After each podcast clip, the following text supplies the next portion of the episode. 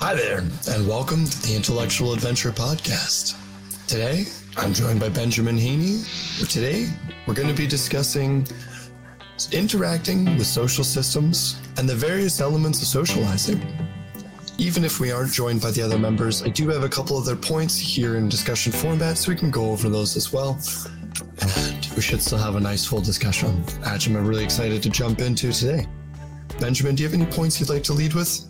I think just for starters, I think the one that you and I have talked a little bit about, and I think we can both relate on this one as far as sociability goes, is perhaps um, you know working with ADHD and for me at least a bit, perhaps a little bit of neurodivergence in trying to interact within social spheres. I think my thing really kind of centers around with ADHD. It it's not necessarily extremely difficult, but it does make things a little bit more interesting when you're trying to I mean, I'm sure anyone who watches who actually who has ADHD or ADD or some other form of attention deficit disorder or neurodivergence can relate to that of when you're going through and you're actually interacting with people there are certain ways that we have to conduct ourselves not necessarily speaking that we have to but help us in a social setting more a cactus i don't know if you have any experience with that as far as like you know dealing with our adhd and being able to go in and try and interact with people yeah. ADHD and for me, ADHD or autism and, and ADHD, I have high functioning autistic spectrum disorder. So for me, socializing has always been a bit of a weird aspect. It's hard to get on the same brain space that other people are in for me. It's hard to reach the same level of understanding. And for me, it was like I'm learning now in my in my later life that that's actually not what socializing is about. You, you do want to gain a level of understanding, but it's not the only reason people interact with each other. You know, you you socialize to bounce ideas off of each other. You socialize to test social norms, to test morality, ethicality, things like that. And I had to learn how to socialize very late in my life because my ADHD and my ADHD held me back from those things. Having very, very different thought processes and stresses and worries than some of my peers had throughout the years, especially at a very young age. My formative years, you know, seven to, to 15, trying to relate to my peers was quite difficult, especially because you know my focus is in a million different places i'm not thinking about our history lesson and our history homework i'm thinking about you know why napoleon did what he did and why everyone says he's short even though he was five seven which was pretty average for the time and he's actually kind of tall based an entire complex off of a guy who was just average height it's it, so these like, my brain goes down very different avenues as to what other people focus on so the social aspect for me with ADHD, I, I can definitely relate to what you're saying. Is it, it was it was difficult. Um, it, proposed a lot of interesting challenges that I would say a neurotypical person may not have experienced as much. I won't just I won't diminish their struggle and say they don't experience it at all. But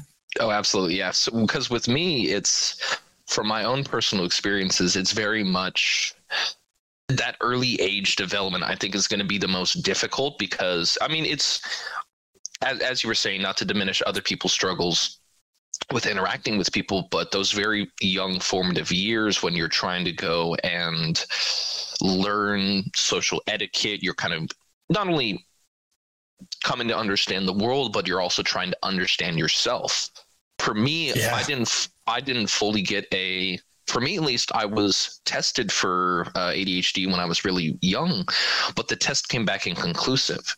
So pretty much up until I went to college, I didn't even really I didn't know I had ADHD, and so going through was kind of it was difficult, and I didn't really have anything to kind of show me or really kind of point to why I was at interacting the way that I did. Where I very much was like that that's kind of scattered mentality of just like, oh, you know, or talk about this sort of thing, yada yada. Oh, what about this over here? But I think that we should take this into consideration. And it's very much a back and forth. For on top of it, as well as like um, fidgeting in class. That one was yeah, distracting really, others and the teacher. Yeah, exactly. And it, it's one of those. Not to say it's a less empathetic situation, but I think as far as now, given the the evolution or the change and progress in psychology and understanding the human psyche and seeing where we were now compared to 20 years ago there's a lot more taken into consideration when you know kids are actually going through school and trying to learn but then also being aware of each individual. I'm sure it's a lot more difficult if there's a significantly larger school. Um, but for the most part, now I think it's it's it's it's not easier, but there's much more knowledge about it. So I think it's it's kind of helping kids a little bit. Yeah, it's more managed. That social, exactly. Yeah, and, and a little bit more aware. And that's actually a really cool thing about uh, the school systems nowadays that Cameron and I did touch a little bit on our episode um, of the Intellectual Adventure. You can check that out at the Intellectual Adventure podcast, uh, Spotify list, or website, which we will plug down, down below. All right, down uh, below. Up here. I pointed up here. Over here. Yeah, shameless plug. Don't don't mind that. Go check out that episode and where Cameron and I took a deep dive into changes in the school system. But yeah, we touched base on resources available, and that's a big one for me. You know, I also was not diagnosed until very recently. I I was in therapy for other things. I spent in therapy just for the the after effects of the car accident things like uh, I still I still am apprehensive about getting behind the wheel of a vehicle. I still don't have my full driving license, and I have never really put more than 15 hours into driving right now. Um, just a lot of anxiety behind it. I still white knuckle every time we have a close encounter, things like that. Just I don't know, after being after being in that situation, I had to go through therapy. So definitely no shame in, in you know getting some therapy if you feel like that's something you need. And on a tangential note, but back to the topic, um, in therapy, and you know, it was like I started seeing all these TikToks and these reels and everything else, but like, uh, how my ADHD takes form in my life. And I was just like, holy crap. You ever hit 30 for 30 on a checklist and go, this might be me? You know, people are like, oh, you're just identifying with a few symptoms. I'm like, no sense of time, poor social interactions, poor management of tasks, poor organizational skills, um, bad attention for long duration tasks, poor ability to get started on tasks, once hyper focused, intense ability to do a task for a long period of time with no difficulty. You know, we went through the checklist. It was like, eh, you know, but as a kid, we didn't have that. So it was difficult not knowing why you were the weird one, why you didn't think the same way as your classmates. And everyone was like, I'm so worried about Tiffany's birthday party. And you're just like, what is a birthday? Why is zero, why is zero to what one is... a birth? Like, what are, we, what are we celebrating here? Are we celebrating milestones of getting closer to dying? And it's just, you go into this weird tangent. Everyone's like, that's dark. And you're like, is it? Oh, sorry. My bad. My, my bad. yeah, right. And I, and I think that that's kind of the thing there is that at that young age especially like in as you were saying in those development years where it's everyone's kind of learning to socialize and it's not per se recognition that i mean of course there are social cliques and then that of course has its own influence as far as bullying and outcasting which I, for me i'll get a little bit further into when we start talking about if uh, when we get on the issue of substance abuse um, Yeah, yeah, I've got a couple points later down about bullying in groups. So, because with that though is I noticed for me at least, it's like I I found my certain social groups per se. Um, talking about substance abuse further down, it wasn't until I got to college and I started um, really kind of interacting with more academic spheres that and I started talking with people and I realized like, oh, these people are a lot of these people are really similar to me. And from and that's the thing like when we think of sociability as far as with ADHD and autism it's that when you're young those development years there are certain cliques that form but as you become an adult you gain more independence and you kind of start to develop your own sense of self you manage to find groups that have those similar characteristics to you. Many people in yeah. my friend many people in my friend groups have ADHD or they have type A personalities or they have all these different things. And as you get older and you establish that sense of identity, you're going to find like-minded people and now that I'm in those now that I'm in those groups and I'm, you know, going into I'm trying to learn more and go into academia as a career, I'm learning, I'm like, wow, I can, my ADHD can really kick my sometimes. But this also is providing me with almost a boon. Because as you were saying, when someone's talking about Napoleon, you're thinking, why do we have this social complex around him being sure? Why is why do we consider him in this way?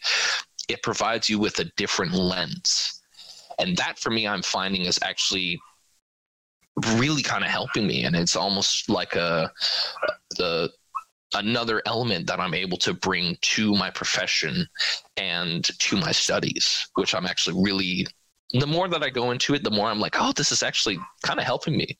Hard to have a conversation sometimes but you know damn. Yeah no that's it you actually have some awesome points there. I love the way you said that kind of caught me off guard because now I, I I'm thinking about something I've been thinking about for the last few weeks, and it's been hard to put into words. As as neurological studies happen and as the sciences evolve around imaging the brain, um, what are the the really intense MRIs called fMRIs? Yes, it is an fMRI, functional magnetic resonance imaging. So rather than just magnetic resonance imaging, and it measures small changes in blood flow that occur with brain activity. So they're using this type of technology to implement a lot of change in the way that we actually analyze how a brain works in in the moment and during sleep, during um, bouts of ADHD. And this is how we're getting people. You may have seen reels, or you know, people, our viewers may have seen reels where. Uh, they have this is my husband's brain during a, a, task of of focus or things like this and then this is my brain and you know it shows like how one part of their brain is just completely diminished in how lit up it is because it's, it's physically struggling to create the the interest in being able to action on the task and to be able to start the task. Once it's started, once the interest is there, it lights up and it starts to work. But it's the initial process is that brain functionality is limited. But that's not to say that we're limited. What I think it stems from, and this is where my thought process has been going the last few weeks, when you're a very, very, very young child, bear with me here, this is going to get very imagery based. Um, you have the same, you have very few developed neurons and synapses firing in your brain. I, I like to view it as independent strands of floating information, all kind of stemming loosely from one point. And none of it has connections yet as you grow and those formative years those formative years occur, you are starting to form those crossroads and those connections, and it ends up being that unbelievable neuro uh, web of neurons, that 3D web. But with ADHD, because your brain is branching into so many different sub branches, you end up with harder to connect some of those core connections that people make at a very early age for neurotypical people because their focus isn't pulled away from those concepts. Their focus builds on those foundational concepts, which is great, but they also don't get that diversity, that altered lens, as you were saying, because they have five or six very strong woven webs of very firm knowledge that they understand. And then branching out from that is things that don't have very many connections. Whereas I find people with neuro, uh, neurodivergencies have very elaborate connections. Like myself, I'm looking for the surface level connection, but then the sub level connection, and then the root level connection, and then maybe like an altered perspective level of perception where I, I have to cast everything that I know into doubt and be like, okay, but what if I'm wrong about everything? What the you know the theoretical perspective of we don't understand entirely. So what if that's just wrong? And so you have these these crazy branches of synapses that don't actually technically connect to those foundational ideas, but they're inroads to great levels of imagination or uh, profound thought. Two things. One, do you think in images? Yeah. Oh my God. Yes. Yes. Yes. Yes. Yes. Yes. And I got called out on this so hard once I I saw. um Oh God, what is that ADHD couple? Um, the one girl has the, the girl has blue and black hair split. Um, I don't think I've seen that couple. Oh, I have to send you. They have some really great ADHD awareness reels. Um, but oh, they they called me out on this. They're like when you when you see the alphabet when you say the alphabet, like you see the letters, right? And the husband's like, no. She's like, what, what do you mean? Like like what like when you say like A A B C, like you don't see a big blocky A B C like a, like a bubble letter. It's like no. it's like I'm just sitting here in my head. I'm like, yep. And he's like, what about like numbers? And I was like, yep, numbers too. I, I think in images. See, and uh, actually, that's really interesting that you point that out because. I'm going to branch off here because. Uh, yep, please do. I'll, I'll circle back. We'll, we'll circle back at a point, ladies and gentlemen. This is this is the ADHD and eventual adventure podcast. What I actually find very interesting with that, first of all, is the the discussion of branches. That very much for me is really on the nose there because when I'm thinking about a topic, I'm not thinking so much about the one. Um, and this for me is where I'm, I'm I want to be like, I don't want to go, uh, you know, and speak for neurotypical people because evidently I don't.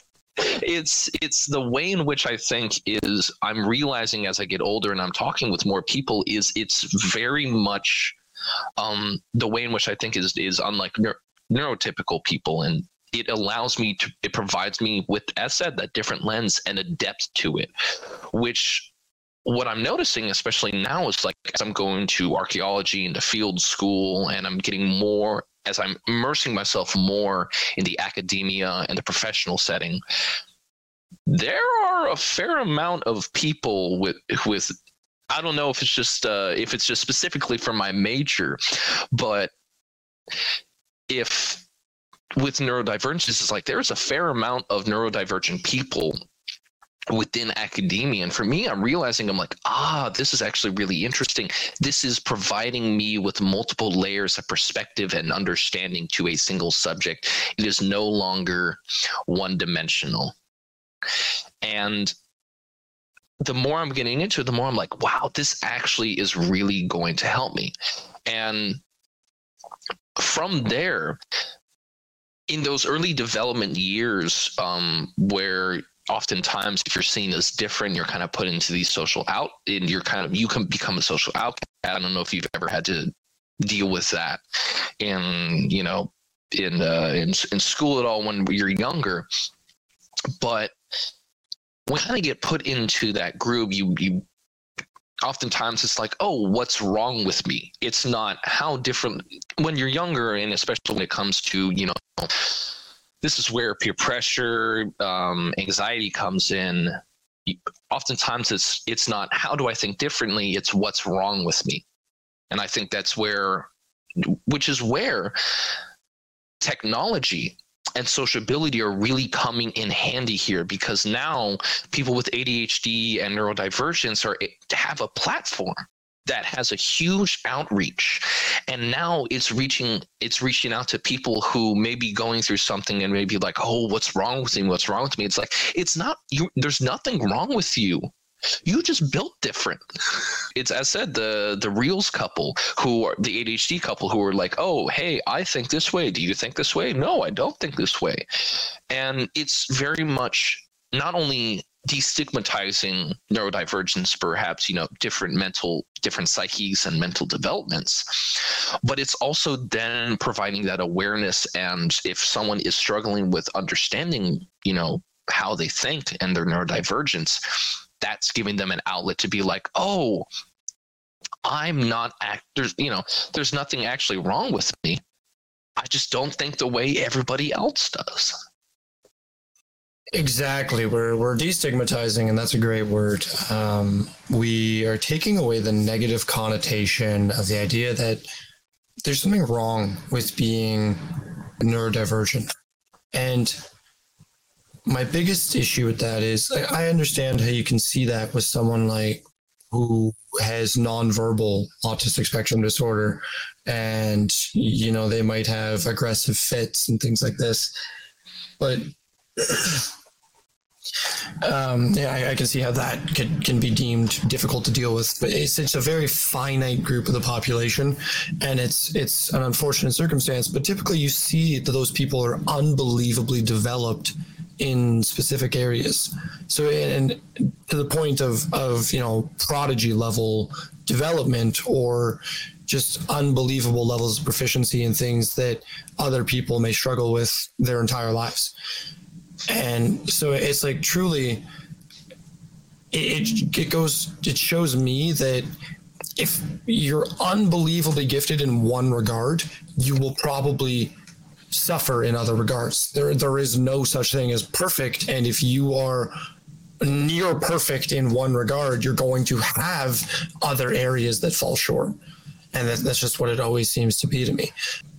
You know, the diversity of thinking as, a, as an ADHD individual, absolutely there are struggles because the percentage of people with ADHD that are recognized is not the same as people without ADHD that are recognized. So the world is built for people without ADHD and without neurodivergencies. I'm not going to type form that into one thing. And because we're, we're forced to conform, or we were forced to conform, and now things are starting to become a little bit better adjusted and, and just more accepting that, you know, in a crazy rushed world, we might need a couple extra seconds, minutes, hours, days to deal with things than a regular person would. But in a crisis situation, you or I would be the first person to go to because we would have all the details planned out in 36 different circumstances and we would know where we're going to go for emergencies and how we're going to organize it and who's going to do first aid and manage because we've already thought of all of this because we couldn't help but think of this. And so it's it's a superpower in its own regard you know it comes with some some setbacks but it it's it can be helpful for sure. And like Absolutely. i like you how you related it to your prefer, your professional career yeah, and that, it's it's it, when you're younger, and I think this is where we, as with coming with technology and all this other stuff, is, and we're raising awareness and destigmatizing it, is as you're getting older and you're developing, and as I was saying, as you're developing yourself, you're kind of coming to the question of like, oh, who am I, you know, in this world? I don't know if everyone kind of goes through that. I'm also I think this reflects my my ADHD and perhaps a touch of the tism.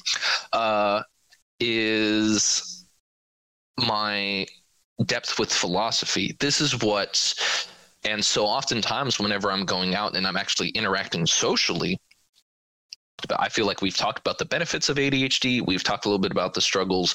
Let's go a little bit more into the struggles simply because talking as far as like interacting with people. And for me, it's like trying to read, sometimes it's trying to read expressions. Oftentimes, I'm able to.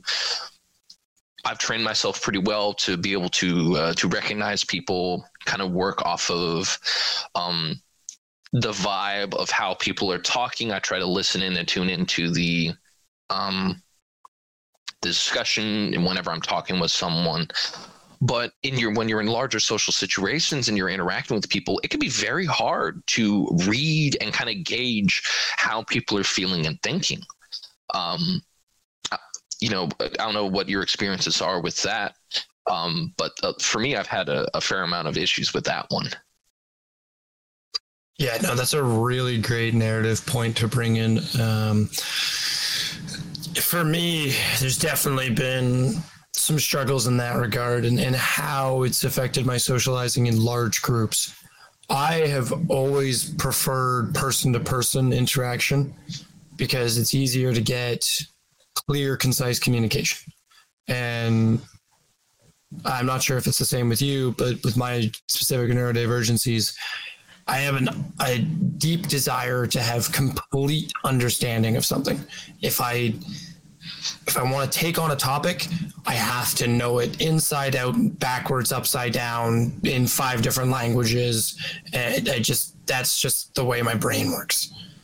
Um, I don't, I don't know if, if you experience that, but if I don't understand it, I think that's kind of the autism in me. It's just I need that level of understanding before I can properly have the confidence to interact with something, if that makes sense. I, I don't feel good about the way I interact with something until I know I can trust myself. It, it's a weird it, it's self turmoil thing there.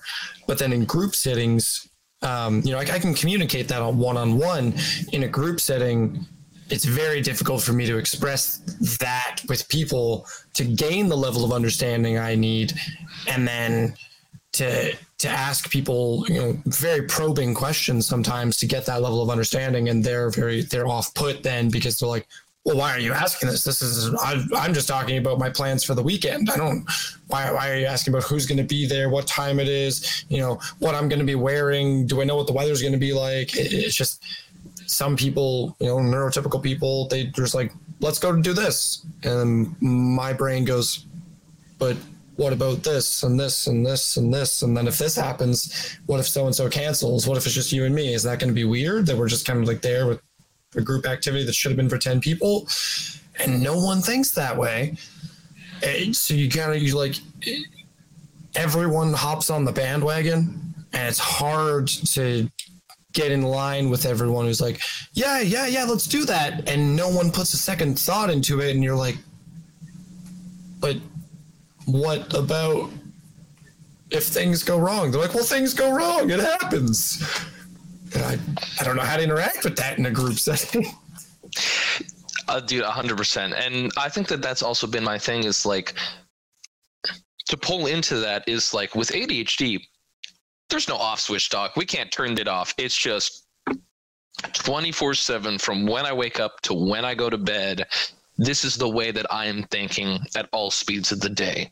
So sometimes it's easier when I'm, you know, hyper fixating on a task or I'm thinking, you know, inter- I'm thinking in multiple dimensions about something, but when then it comes to transferring to social situations, that mentality, that way that I have been, that my brain thinks, is now trying to assess that same situation with other people, which I think then breaks into the instance of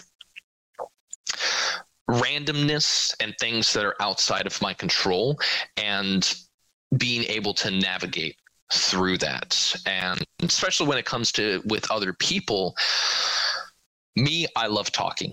I don't know if you i don't know if you know from the podcast but i do. Yeah. Tell, tell, me more about how you love talking, Benjamin. We should oh, dive into that really quickly. oh it's it's because it's I like I for someone who has ADHD and sometimes has a hard time reading people, I love interacting. I'm very much a people person. I my friends are like, "Oh, you're you're I got that dog in me. Yeah, I'm that dog." Of I'm very outgoing, very happy-go-lucky. They're like, "Oh, I love interacting with people." Yada yada yada, like golden retriever. Um, and with that is I almost lost it. I'm bringing it back. All right, got it.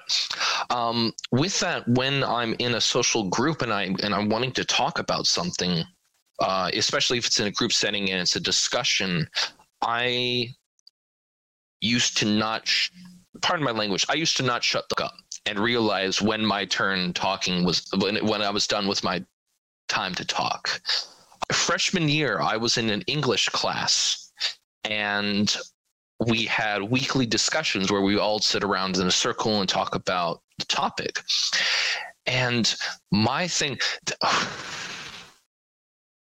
initially, I was like, I hate being in a, a group setting, especially when it's a, a discussion or it's a it's talking, and no one says anything. There's a prompt that is given and nobody says anything. And for me, I I realized that no very early in the class, no one's gonna talk. So I'm like, I'm gonna say something because I hate sitting in silence. I'll talk about that in just a moment. Yup. Yup. And Oh my every- god. Every single question, every prompt that was asked, I would give a response. Regardless of whether or not I knew what I was talking about, if I had studied that, my brain was going to go and try and give an answer, not just because like I like talking, but because well, I, because I like talking, but also because I don't like it when other people don't talk. And when it came my turn to do a discussion, it was so quiet. It was so like I was looking from person to person like please say something. I I'm the one now in the driver's seat. You all have to provide some just some talking points. Yeah. Oh, dude, it, and it, it it's one of those. It's, now that I'm going in, and I'm becoming more aware of myself, I'm realizing it's like, oh, it's okay if it's not, it can be frustrating, but I also have to accept that if nobody wants has anything to say or they don't want to interact, I just got to step back and try not to fill that space. I am having to train myself to be okay with that that awkward emptiness in perhaps discussion and just be like, okay, this is You don't always need to fill that empty space. exactly. Yeah, um, that empty space. So I'll I'll I'll start there and I'll work backwards. Um, right. In typical ADHD fashion, short-term memory. So the that awkward space. What I've realized is good about that awkward space for neurotypical people. They need that time to get their thoughts in order. They, you and I, uh, I'm gonna, I might, I don't want to speak for you here. Myself and most of the people I've, I've met with neurodivergencies, I'm gonna call them universes. I live in about 20 to 30 different universes at any given time. The one that I'm living in, you know, reality, and then the the 19 to 20 to 30 other ones that my brain makes up and goes ooh but what if this happened? What if this person said this? And if they said this how would i respond to this? And if they responded like this how would i respond to that? And if i responded like this then what would that? And if they've created this line of discussion then oh we might end up going into this. And if we went into this they might start to get upset with me. And if they got upset with me then i wouldn't know how to deal with that in the situation. I would have to extract myself from the situation. And so then I have to figure out which universe I'm actually living in. You know, did I tell this person that I thought maybe they were upset with me and now I'm looking at them funny, like, and they're looking at me like, I, I, you know, and, and you're just kind of staring at them and then you're like, and then it becomes this weird, awkward mental game where they don't know what you've said at all, and you're looking at like, "Oh, oh, this is real life." I, I'm, you're looking at me for a response. Did you say something? Did did, did, were, were words spoken? They're like, no, you're just looking at me weird. You're like, oh no, that's no, no, no, no, that's nothing to do with you. that, that was, that was five universes over. I was thinking about what if you were a snail? like, what? Like, I, I don't know, man. oh, dude. Oh. so, so because we live in multiple different universes at once, where a lot of different conversations and different events, and some people are snails, happen. um, that awkward pause for normal people is where they catch up. Because the other universes i like to think of it as like you know it's naruto with his shadow clone jutsu. He's learning he's learning 15 different things all at once and all of his shadow clones come back and he gains all that knowledge you know you're in all those different universes you get all those different experiences and the mental aspect of things and then you come back to the moment and you're like oh oh i just lived many different lives just through thought like, and then you come back and you've already got a full conversation planned and you're waiting for people to catch up. That's how I felt most of my life. I don't know if you can relate to that. If if I can jump in there, yep. The what you call universes, I call scenarios. That was I, I actually appreciate you bringing that up because for me, I'm always like, I, I, I don't always know how to describe it to people where I'm just like, oh, I create these scenarios in my brain almost like movies as as I'm playing them out and stuff. And it's funny that you describe them as universes because for me, and I don't know if you um, if you experience at all, but when I go into perhaps my universes per se, um, oftentimes they can get very I don't want to say very they can get purposefully dark, but given my line of thought and how things go, um, oftentimes they can, can lead to, to, a dark place. Yep. They they can lead to a dark place. Um, and from that, then I very much. I don't want to say, oh, I'm an empath. I find myself to be a very empathetic person. I do my best to really kind of be aware of people's feelings and my own. And with that, then, when I think of these situations, I start to feel these emotions. It, for me, almost creates a pseudo chemical response of if I'm thinking about the situation, these are the emotions that I'm feeling. These these emotions yeah. here are real. Which I find yeah. that your description of them being universes actually very much I think it kind of applies makes a little bit more sense than me just saying scenarios because scenarios you can, you know, consider different outcomes. But if you're going if you're if your thought process goes to a bit of a more darker place, you feel it. You get yeah. you get a response, an actual emotional response. And oftentimes like if I'm having a fairly good day, I will and something goes wrong my imagination and my created universes will then immediately start to switch to a darker element and they will go dark very very quickly and from that then yeah. i gain uh, that my emotional response almost kind of has like a positive feedback loop and it just keeps drawing this emotional power yeah yeah sorry like a, like a negative feedback loop but yeah um no, absolutely. Um, you're, you're very, very right on that, and and I can relate to that in the regard that they recently and through therapy and through other things, uh, the importance of self speak and self thought is really, really important. I used to use a lot of self deprecating humor. Um, which I still do a little bit every now and then. Like, ah, oh, yeah, decided to be a good idea to put arugula on the burger, and now we're out. That was that was something like my chef the other day. I was working in the kitchen. Um, I did I did my feature burger the night before, and so one of our prep cooks was doing arugula, and my chef was confused. She's like, "We just prepped arugula. You know, we had the one that was going to go bad, and then we had like a full backup." And I was like, "Yeah, some decided to put it on the burger." But you know, self-deprecating humor there's a place for it. As long as right afterwards, every time I say, you know, a negative thing about myself, three positive things. It's, um, I'll, I'll call myself dumb and then I'll be like, but you made an awesome feature last night that sold out. You got nothing but rave reviews.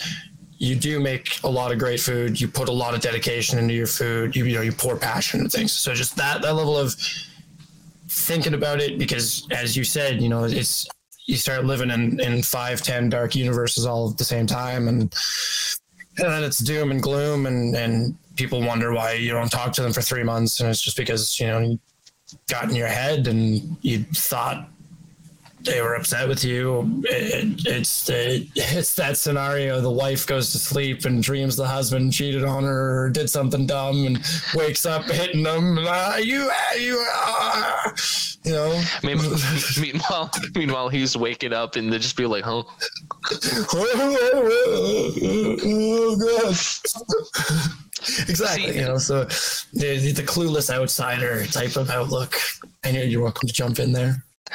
Uh, it's it's for me that very much that self-deprecating humor where it is. I would it, it, in I feel like this is perhaps just me as a person, but also I feel as a result of my ADHD and perhaps a touch of autism, is that I will have moments. Uh, Cameron will. Cameron can attest to this because um, I've known him for so many years. But he and my friends came up with something called a Ben moment, where it doesn't matter if it seems the most uh, the most easiest thing, the most simple thing I will somehow manage to make to to to not understand and mess it up a bit. I just they they did the uh they did the was it the uh Always Sunny in Philadelphia, the bum bum bum bum. Yeah, so that was that became a, a standard amongst my friend group. But it was one of those things where, even in, in a joking manner, um, and this is where I think when it comes for me at least in my discovery of self with uh, with self-reflection and philosophy it's as you said that there's that element of self-deprecating humor because that can help us deal with the arcness of like ah shit what man what a dumbass. I wonder who could have done that. But if you don't have a reinforcement to try to counter it that can easily build up. And what i love with my now that as I'm an adult, and I think as people are my friends with ADHD or with neurodivergence are becoming more aware, it's like having that self deprecation, but then immediately being like not com- not comforting the person, but going and being like, ah ha ha, that's really funny. You're still a good person though. Don't worry. Yeah, yeah, that moment of the the build up, and I just want to reiterate that this uh, last bit does not only apply to neurodivergent people. The only part of this I feel that really applies to the neurodivergent people is the the multiple scenarios, multiple universes yeah. aspect of it, where it, it's compounding. You know, it compounds very, very quickly when you're existing in multiple negative thought process, uh, processes at once. And when you do that, it's it's easy for negativity to compound and knowing some of the statistics around mental health and neurodivergence i can very much understand uh, mortality rates and things like that.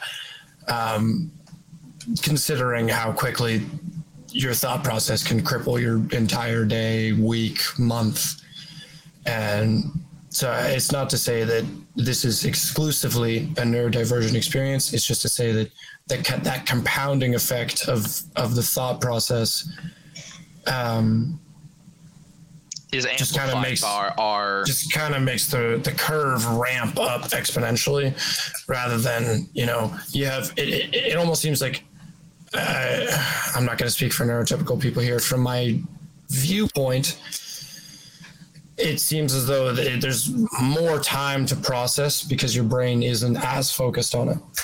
And it's it's easier to deal with negativity because or it's the only thing you're focused on and it's your core focus of okay there's grief affecting me. Not there's grief affecting me. Now what could i have done about this? Why didn't any of my past me's think about this? I couldn't i didn't think about this. Survivor's guilt just again you, start it's just that compounding the multiple universes 5 10 15 different scenarios all going on in your head at the same time going what if why not why couldn't i this well this if i had then this and uh and it's just it's really easy to get lost in that negativity no matter who you are. Absolutely yeah. And I'm trying to like I'm I, my brain I'm like ADHD and then I'm trying to wrangle my thoughts into to move on to the to figure out where to go next with it. Jumping back, and I feel that this is is, is jumping back for the the socializing and the the empty space as people catch up and think. Yep. For me, this is kind of where substances come in. This is where um, and actually, I'm not sure if you're familiar, but I think it's the the gaming psychologist or um, I can't remember his name. I but he's a he's a he's a psychologist who um, interacts a lot with the gaming community and he talks a lot about neuro he talks about like neurodivergence doctor i've, I've heard about this guy yeah of course he's going to be of course he's going to be a doctor duh otherwise you know um, but loses one, a little bit of credibility. Yeah. Oh, he's just some dude. The, the doctor is what gives it that punctuation of oh. I, am actually just PhD aquatic cactus. I don't know if you guys knew that. Doctor aquatic cactus. Actually, I asked ADHD sidetrack. I asked my dad um, because he has a PhD, so he is uh, Dr. Heaney. And so I asked him, I was like, hey, dad, if I were to go and get my PhD, would I have to be Dr. Heaney the second? And because I was just like, how funny and kind of cool would that be to be like, oh, I'm Dr. Heaney the second. How do you do? Dr. Heaney uh, no, Jr. Dr. Heaney is my father. I'm Dr. Heaney the second. and he's he's just like no uh, he's like no they, they would just give you a, a, custom one that would say dr benjamin heaney and then you just go by dr heaney and i'm just like oh that would have been so funny um but one thing that uh that the the the doctor that I was referring to, even though I can't remember his name, um, he had a uh, he was doing an episode on, or I think it was a stream on uh, neurodivergence and ADHD, autism, and such. Something that he mentioned is that people with ADHD, with um, with neurodivergence, are at a high, and don't quote me here. I'm paraphrasing. Have a higher risk for substance abuse because yes, that is that is not a. Uh an unsubstantiated claim. Um, I'm not going to throw out a percentage, but the percent the percentage is high. It's and not I, great. Yeah, and I feel like part of that, and this is where I'm going to try and pull from my own experiences here. In back in junior high and high school, I I dealt elementary school. I dealt a lot with trying to find a place. There was a lot of times where I was bullied, and so trying to be able to find that space was really difficult. in that group of people that I could really interact with. Um, and you know I found it through time, but at the same, but when I got into junior high, I um, I started hanging out with a bunch of people who in, in the junior high age uh, were smoking, you know, smoking marijuana, and dude, it feels so weird just to say marijuana. I I just be like smoking weed, smoking pot, you know. Um, marijuana. They were smoking. They were smoking dope. Yeah, obviously the connotation the connotation at the time is a little bit different, but you know, even yeah, in exactly. formative years, smoking weed anytime below 18 to 21 really isn't a great idea. Your brain yeah. is still developing. I mean, I'm a hypocrite for saying that, but I I know better. Yeah, I, I, I now I now know better. And see, that's the thing. It's just like you can't change it. It happened. You can't change it. You can only move forward and recognize it. For me, it was back when I started smoking. For me, one, it was a sociability. It was, oh, I found uh, this is something I can do, and I can interact with people. I can fit in. I can have. Yep. I can fit in. Fuck yeah, that's, that's relatable. Mm-hmm. And I think that's this is where it kind of comes in with peer pressure as well. Is that you want to be able to fit in, which is then why um, these things. Which, first of all, if you are under the age of twenty one. If you're under 21, don't smoke weed. It's legal other places when you're younger, but it, from a psychological standpoint, don't do it.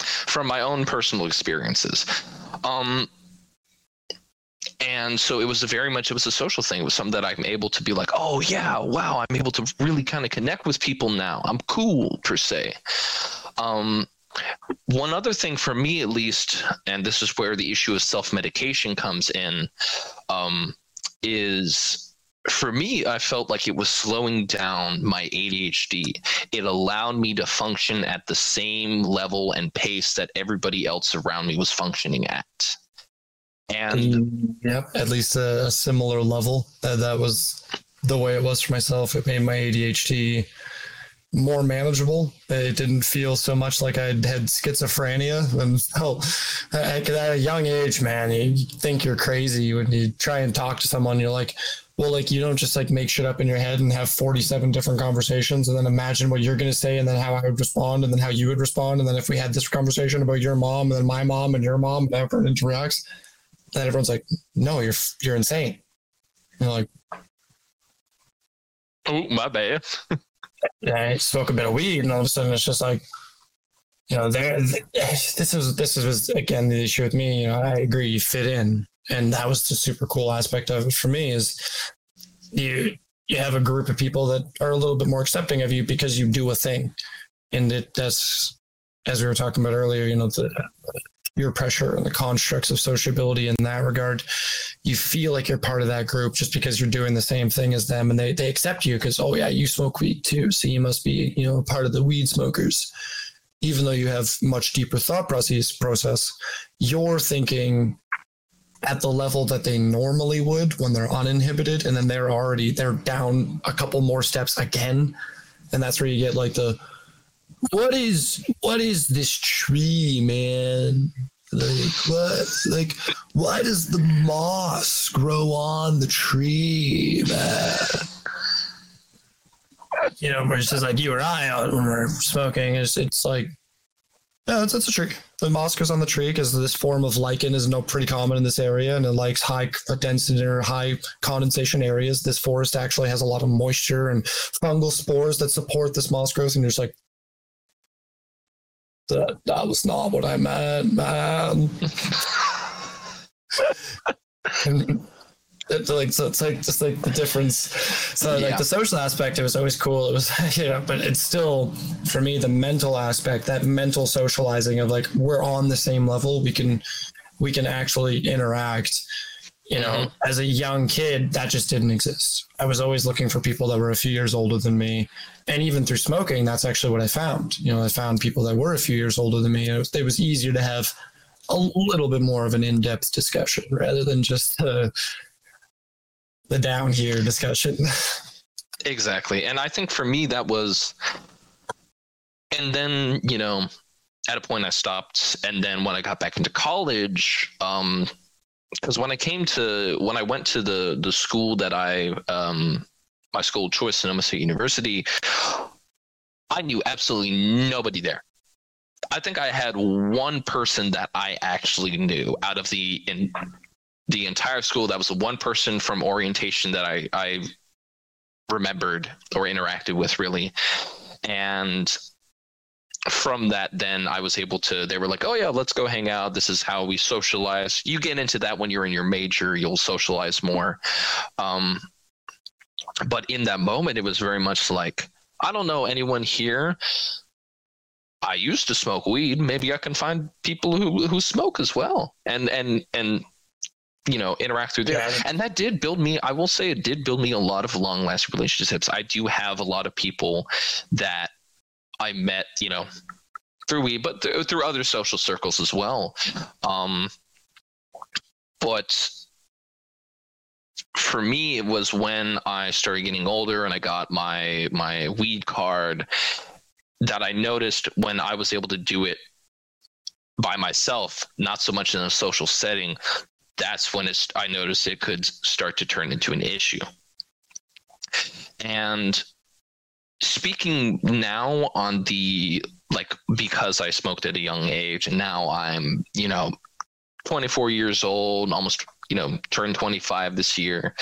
Um all this goes and it's just like I'm noticing where it's uh it was inhibiting or like it was starting to affect my ability or starting to affect me more. I'm noticing I have some memory issues, not just because of my ADHD, but because I smoked at a young age. Um, and now I'm just kind of like, it was fun, but now I'm looking back and I was like, you know what? Was it worth it? It wasn't entirely worth it now that I'm like sitting here and thinking about it. Yep. And I mean, it's kind of the same thing with alcohol because especially with alcohol is that you feel you, that one alcohol per se definitely slows you down a lot more for me. It allows me way more sociability. But my family also has a predisposition to alcoholism and um, and substance issues.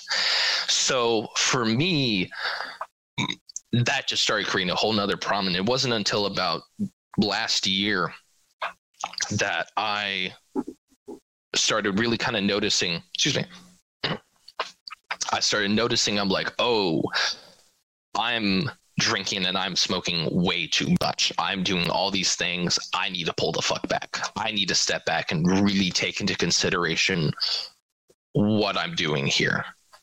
And when you're younger, you don't necessarily think about that. So, and now that I'm sitting here, I'm like, okay, I'm much more wiser and I'm much more understanding of what I was going through, what I was dealing with, and now I'm a lot more comfortable uh, looking back with my looking in hindsight and being aware of everything that was going on once like I'm getting blasted by the sun. Oh yeah, yeah, okay.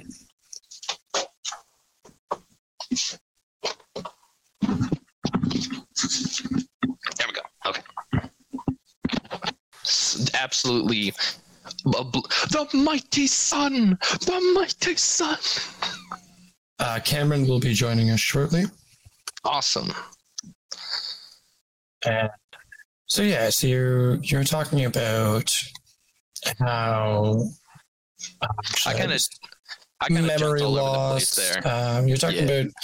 about uh, negative aspects of, of you know having smoked cannabis at a young age, realizing your memory loss, and you know the, that part of the social aspect of it was was a negative aspect because you know you forced yourself to engage in something that hurt you in the long run, even though you felt like it, it, well I mean, if you form genuine connections for it, I can definitely understand how the memory issues can feel frustrating, especially since you already struggle with memory issues having ADHD.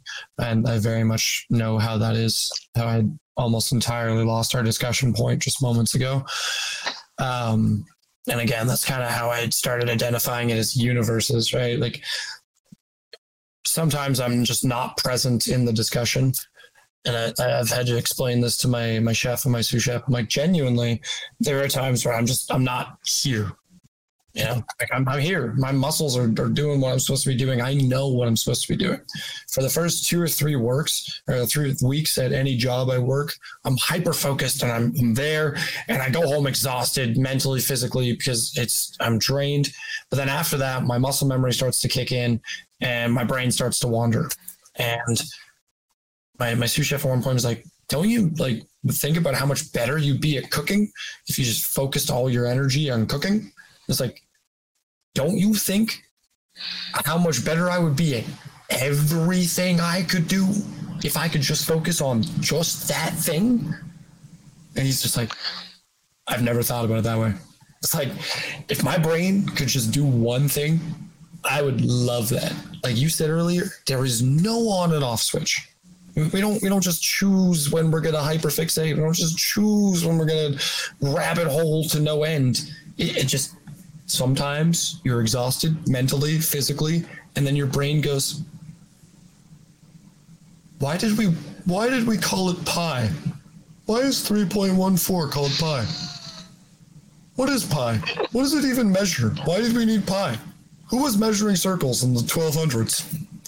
And then, and then, yeah, and then you wake up in a panic because you don't know that much about pi, and you're like, I should know this. Why don't I know this? Why doesn't more? Why don't more people talk about this? This is, this is deep, man. And now, and then you're up all night and you go into to work or to your next social setting and you tell someone all the intricate knowledge about pi and they look at you and go not only am i not going to remember that why Didn't do you ask. know any of that and that's it's just adhd man. You, sometimes you, you want to focus on what's right in front of you. You want to do the work you want to put in the time but instead you're you can't focus on the socialization because you're so in your head. And the self thought is really important because you know you can't control and as you were saying earlier the only thing you control is the only thing you can do is worry about what's inside your control. And you can't control other people. You can only you can't get caught up on the what ifs. And you know neurotypical people get it. You can only really deal with the now but it's so hard not to overthink about every single possibility. Exactly. And for me, at least, this is where, as far as when it comes to to dealing with you know neurodivergence and um sociability and kind of like navigating my way through the world this is a lot where i have found philosophy to really kind of um bring me more in line. And cameron and i actually um cameron will also be able to speak on this i think. Um during covid for me at least uh, this is a lot of issues around my own mental health and awareness started coming up during covid because i mean shit that was a rough time not not good.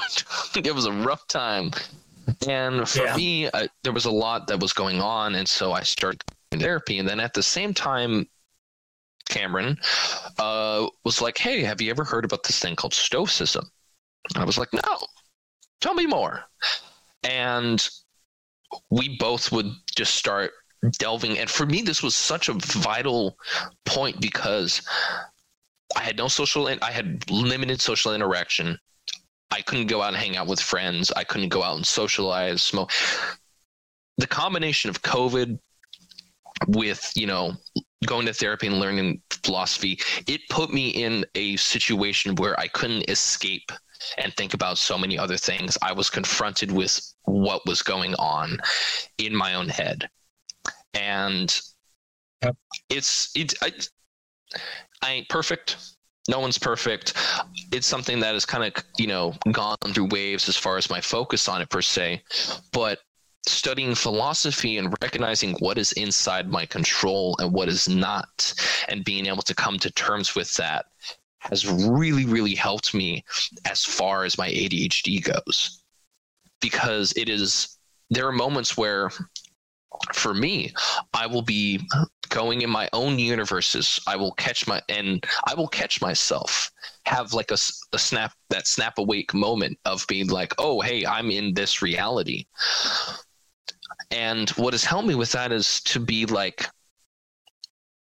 through self through self compassion and studying philosophy it's i don't it's to say to myself hey it's not bad that you're going and you're doing and you're thinking of these universes.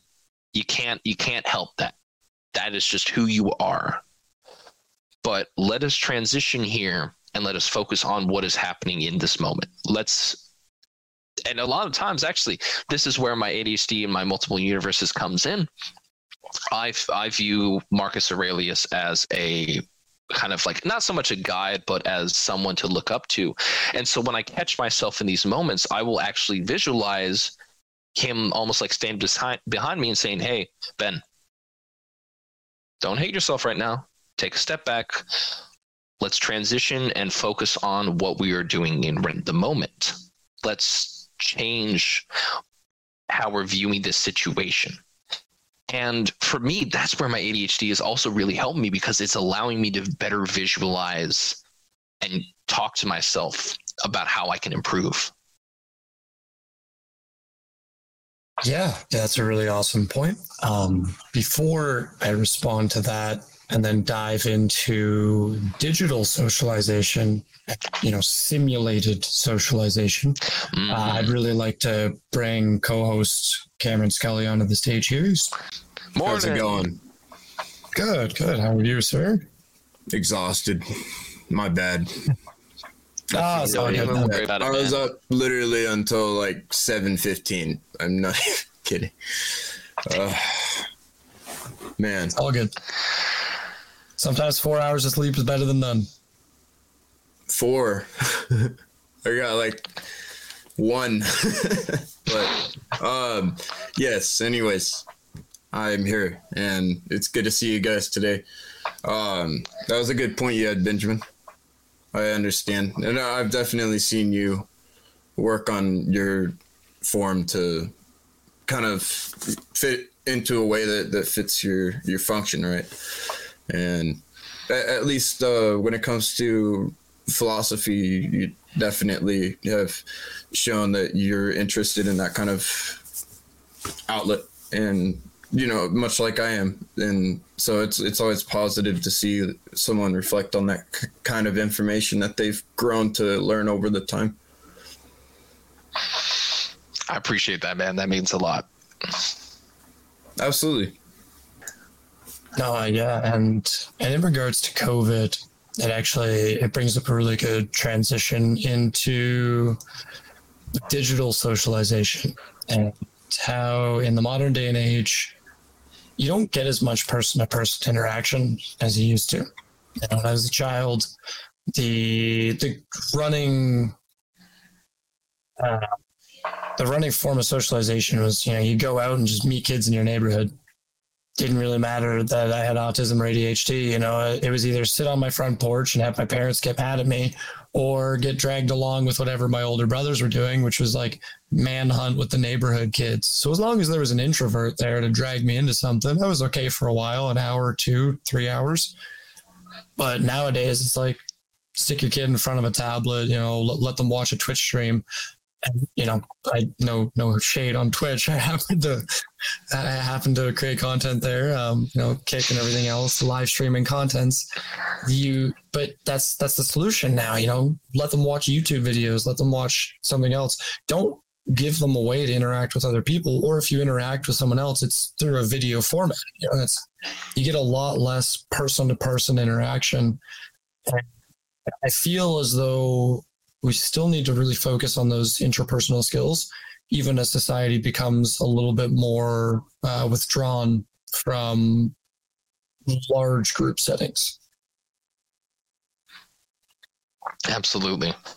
And for me, at least, it, it, it's with this. As far as with the sociability and technology, there is there are benefits to it. As said, I think in in this situation, with uh, with uh, you know, StreamYard, the service, the the the software that we use for the intellectual adventure podcast this is allowing us to communicate and interact from multiple different points around you know specifically for us the continent. But that it doesn't limit it as far as here. You can interact with someone through discord far off over into europe or into asia and so it does have its benefits of it, it despite the time and place, despite us not being all able to be in the same room, we're still able to socialize, interact, and share ideas and such. But then there also is that downside of we're able to do this as adults, we're able to better utilize it as a child in younger generations. is it going to have that same impact or is this going to be more detrimental? Yeah. Um, Cameron, as you're joining the discussion, if you want to add any points, I'll let you go first. And then I got a couple of a couple probing questions to ask. Super easy ones, don't worry.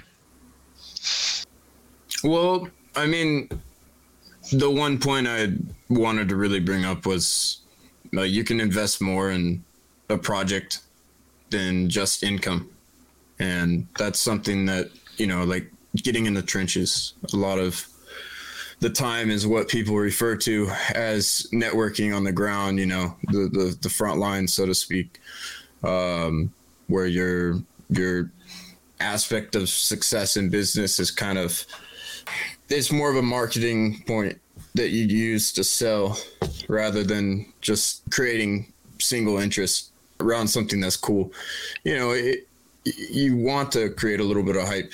And I mean, if you're not excited or passionate about what you're selling, it's really hard to sell it. Uh, that's something that's really wide known in the sales world where it's it's hard to convey that kind of information. People aren't always foolish or or really want to actively be fooled. If they know that they've been fooled, even if it didn't fool them in the moment, it'll definitely come to to it'll come around, you know that's that's something I feel that's important, especially starting out. You know, you don't have a lot of money. One of the resources I have is actually kind of referring to this, where there's different steps. You know, different ways to identify how you can approach the situation, but generally you want to have an open mind with networking, uh, especially at the beginning, and and that's proven in most cases to be one of your best options from what I've read and and what I've grown to understand through uh, various projects. You know, it's it's it really is all about your community around you and and taking care of that connection in a healthy manner.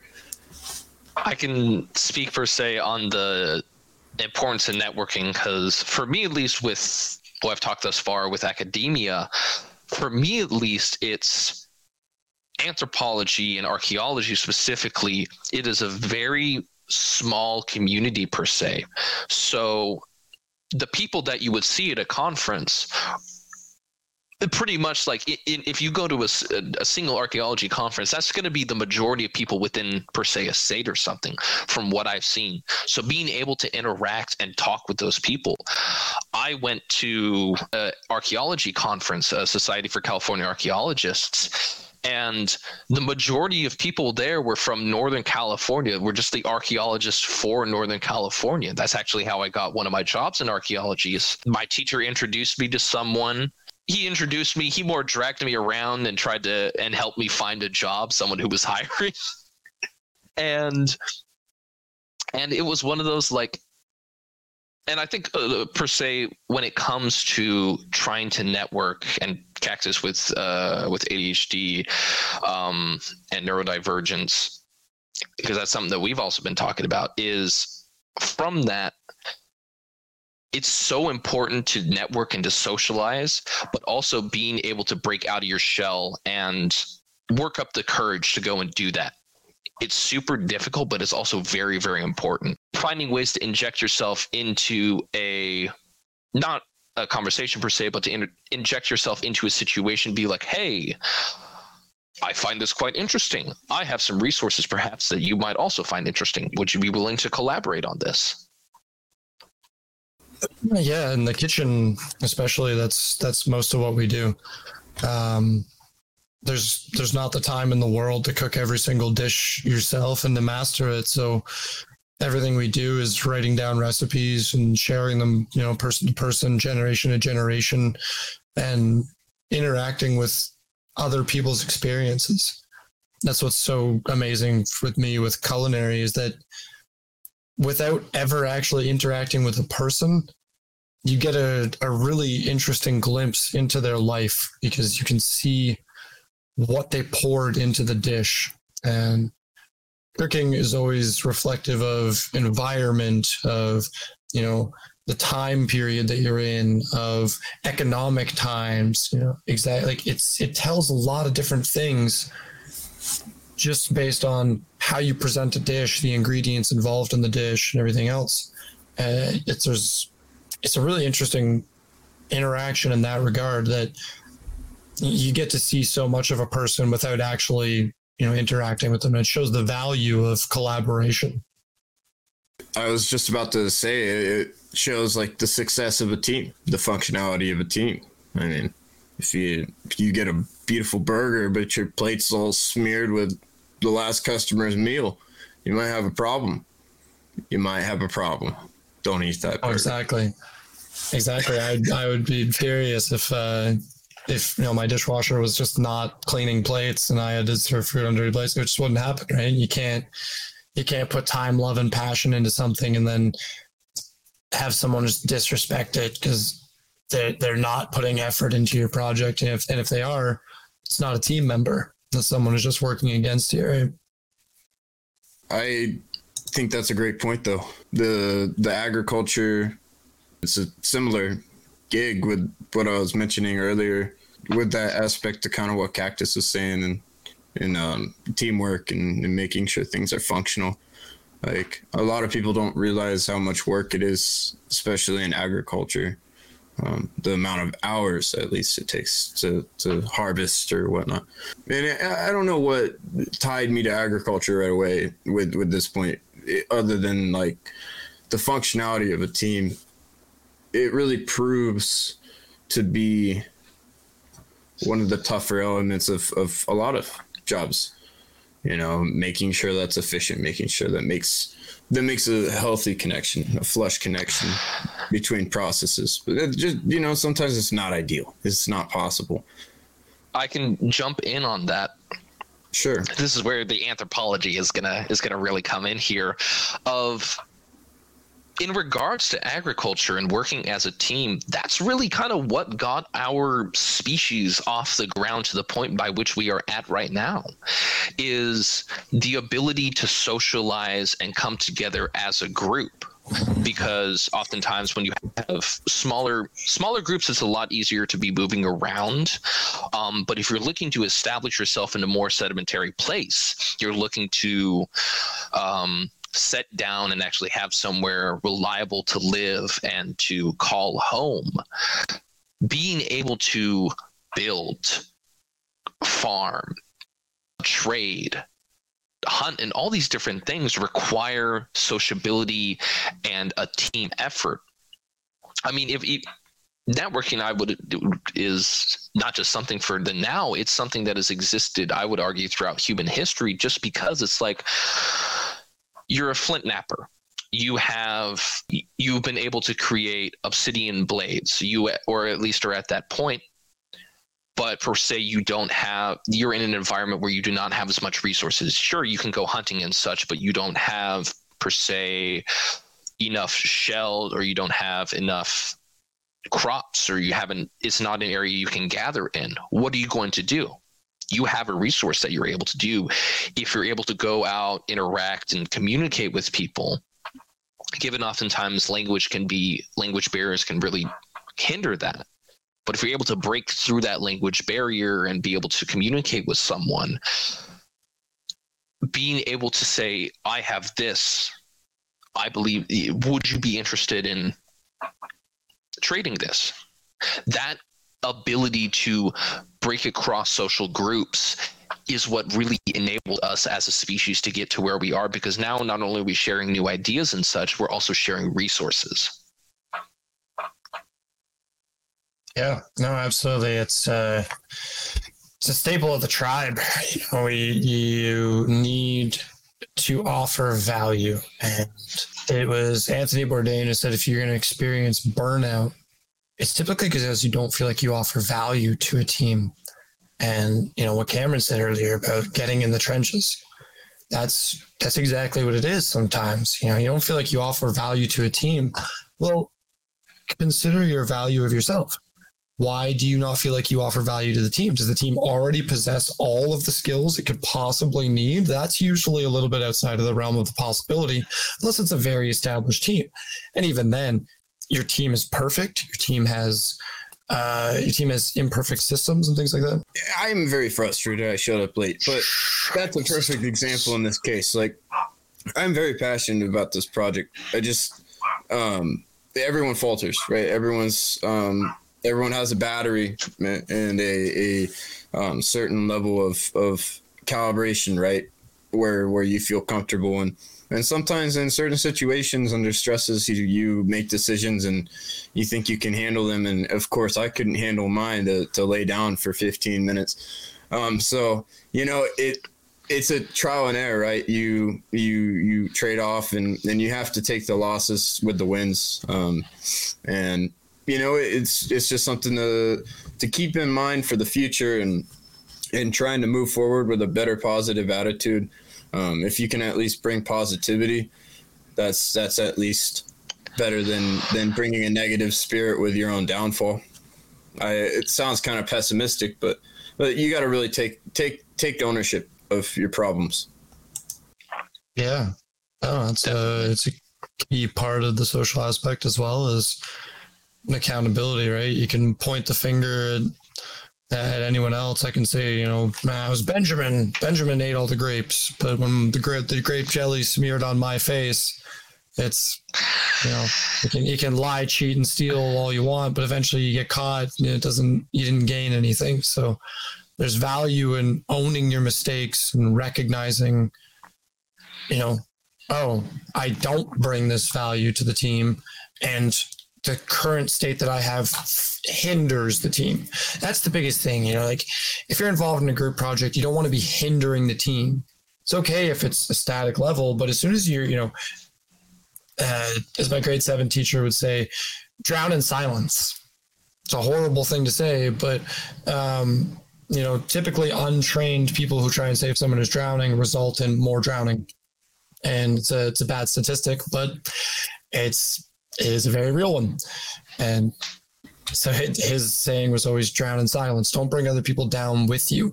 And I agree. If you're not going to try and save yourself, if you're not going to put effort into helping people rescue you, if you're not going to put effort into, you know, what you feel will benefit a group and you're just trying to prosper from it, you you don't value the social system, you don't value the social construct. And truly, I don't think you value yourself if you're just trying to ride the coattails of other people's abilities. I wholly agree. Yeah, yeah, that's that's uh, excellently put. Definitely. Um, yeah. Did you have something else you wanted to add to that response, uh, Benjamin? Uh, or initially, I was thinking along. I think I kind of have some. If you have something you would like to add first, you go right ahead mine is kind of a, a tailcoat response. As far as going and interacting socially, it's being able to to to, to communicate your shortcomings because I think as well honesty has to deal with that of just like, hey, this is what I can do. Oftentimes, like if you lie on a resume, you know, you're over established like, oh, I've done this, I oh, I've done this. At that point, you become a hindrance to the team. Because even though like you may want a job really badly, if you don't have enough experience, you are just going to set yourself up for issues at play. And yeah, I can. Uh, I have like a personal experience. Uh, well, yeah, I did recently. It was about a year ago. I had a sous chef who, um, who I can't guarantee he lied on his resume, but needless to say, I have two and a half years of cooking, three three years of cooking experience. Not a ton. Been in the industry a little while. I'm fairly intelligent individual. I figure things out quickly. This person, I they seemed like they lied on their resume. They came in as a sous chef. They said they had former sous chef experience, former management experience, 15 years of culinary experience, worked in steakhouses and things like that. When they came in, they needed me to teach them how to butcher a steak to seven ounces. Uh, meanwhile, I had limited experience and had only learned from our chef I'd cut like maybe 15, 20 strip loins at the time, and they needed me to do it. They burnt like six cases of bacon. Like he's like, oh, if you just if you just angle your bacon like this, it's super easy. It cooks and it cook, and then like burnt like six cases of bacon. It just like I, stupid things. It was like, what? Like, why did you lie about your experience? And then it's so blatantly obvious you don't know what you're doing. you know, you're making mistakes that a green bean would make. And you lied about it just because what you wanted a salary or you wanted, you know, prominence, you wanted control. You like what what was it you wanted from that experience that you needed to lie about that you needed to gain? And that's always what confused me. Honesty in the social situation would, would always go further is that I need to gain this. How as you know a company as a person as whatever as a master chef can you provide this to me that's that's all i need to know. Like how do i get from here to there? I don't i don't need to lie about it to try and gain a position that's not going to help me in any way. I want to know okay i suck at all these things. How do i not suck at these things? Like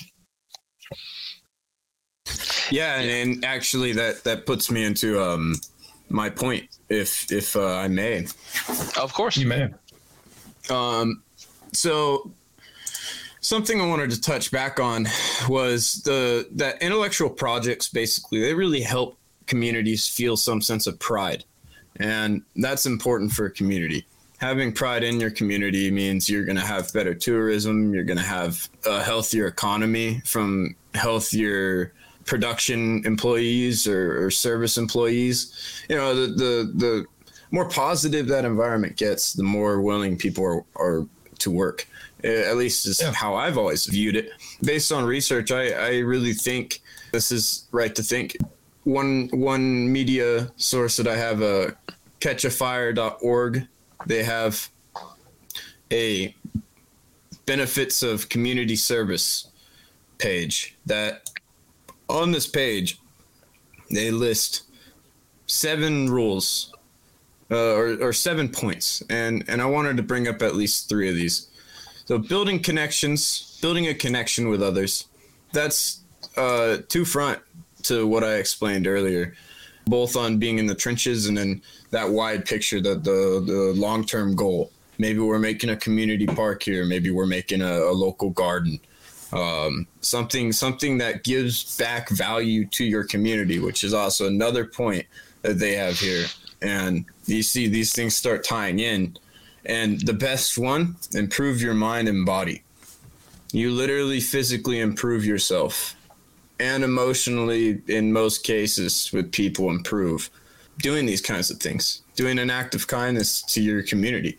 I really do believe in the power of, of kindness when it comes to that level of production. You know, you what what are people going to be interested in?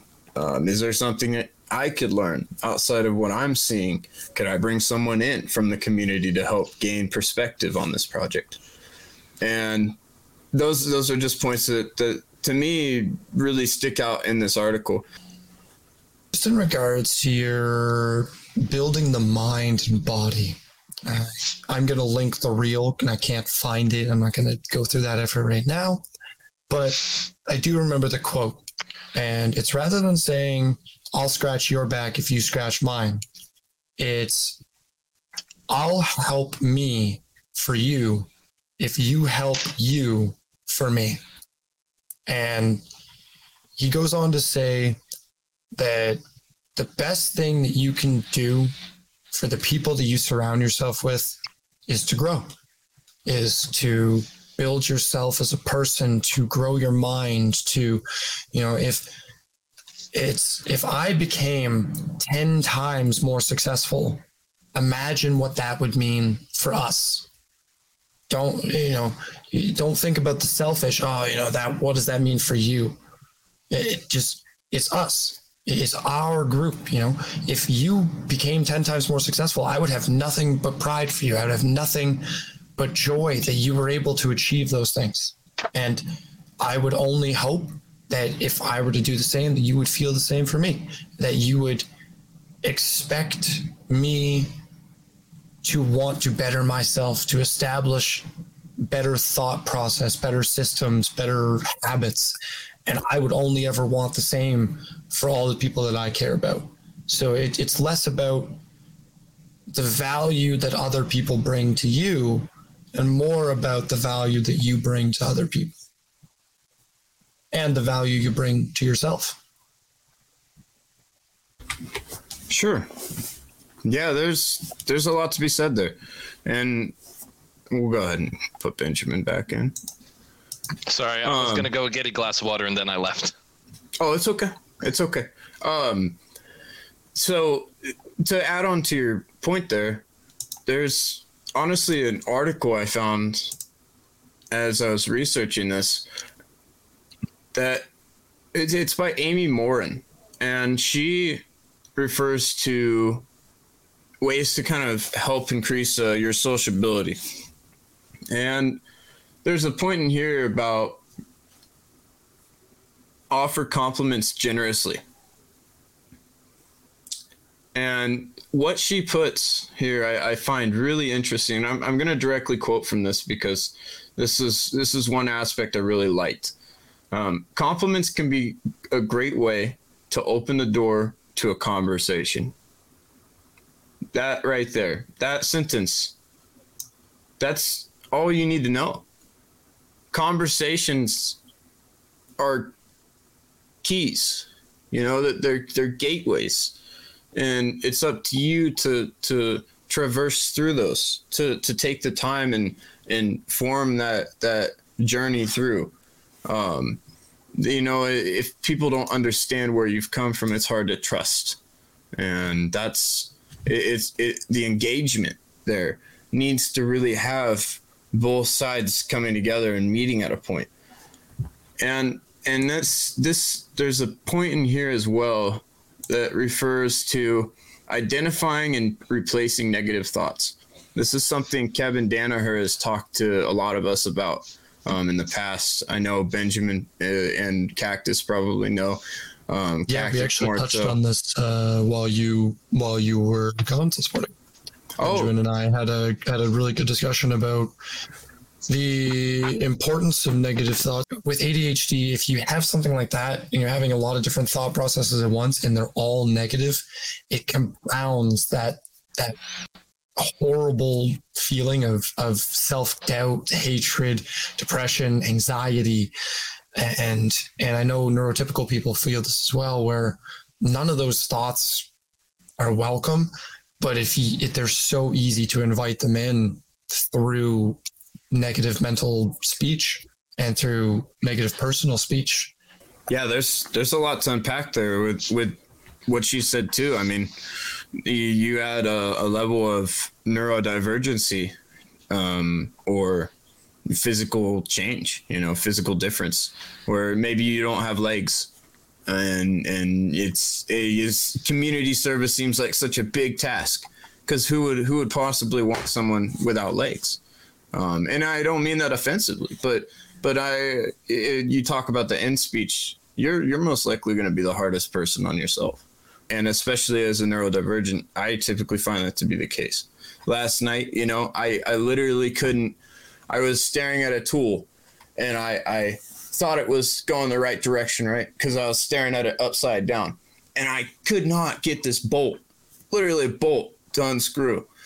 I was so mad, and then boss comes up, you know, turns it over. He's like, "Look, righty tighty, lefty loosey." you know how embarrassing that is at 23 to hear righty tighty, lefty loosey at 3 a.m. but Hey man, Sometimes- I, I still fucking. Which one's the L? And then I have to. The worst part is I'm like, which way? Which way does the L go? oh man, no, yeah, No, this I- way. This way. Okay. I always do that, man. It- There's if there's a way to screw up direction, you know, I, I I'm I'm going that direction. I, I was telling I was telling Cactus actually about my Ben moments and how true story. It's a true story. About every single time I've I've been around Ben, there's a moment. ah, He knows. it's well because it, it's one of those things where it's just like there's that benefit of like sometimes it's good to have self-deprecating humor like as Cactus was just saying it's just like oh what fucking what idiot you know use the regular the I almost said irregular uh, the the the the what's it called? Cactus? Fill me in. Uh, the which three? The, the the the the vegetable on the burger thing. Oh uh, arugula. yeah arugula. Thank you It's okay. That's that's kind of a random a random leaf.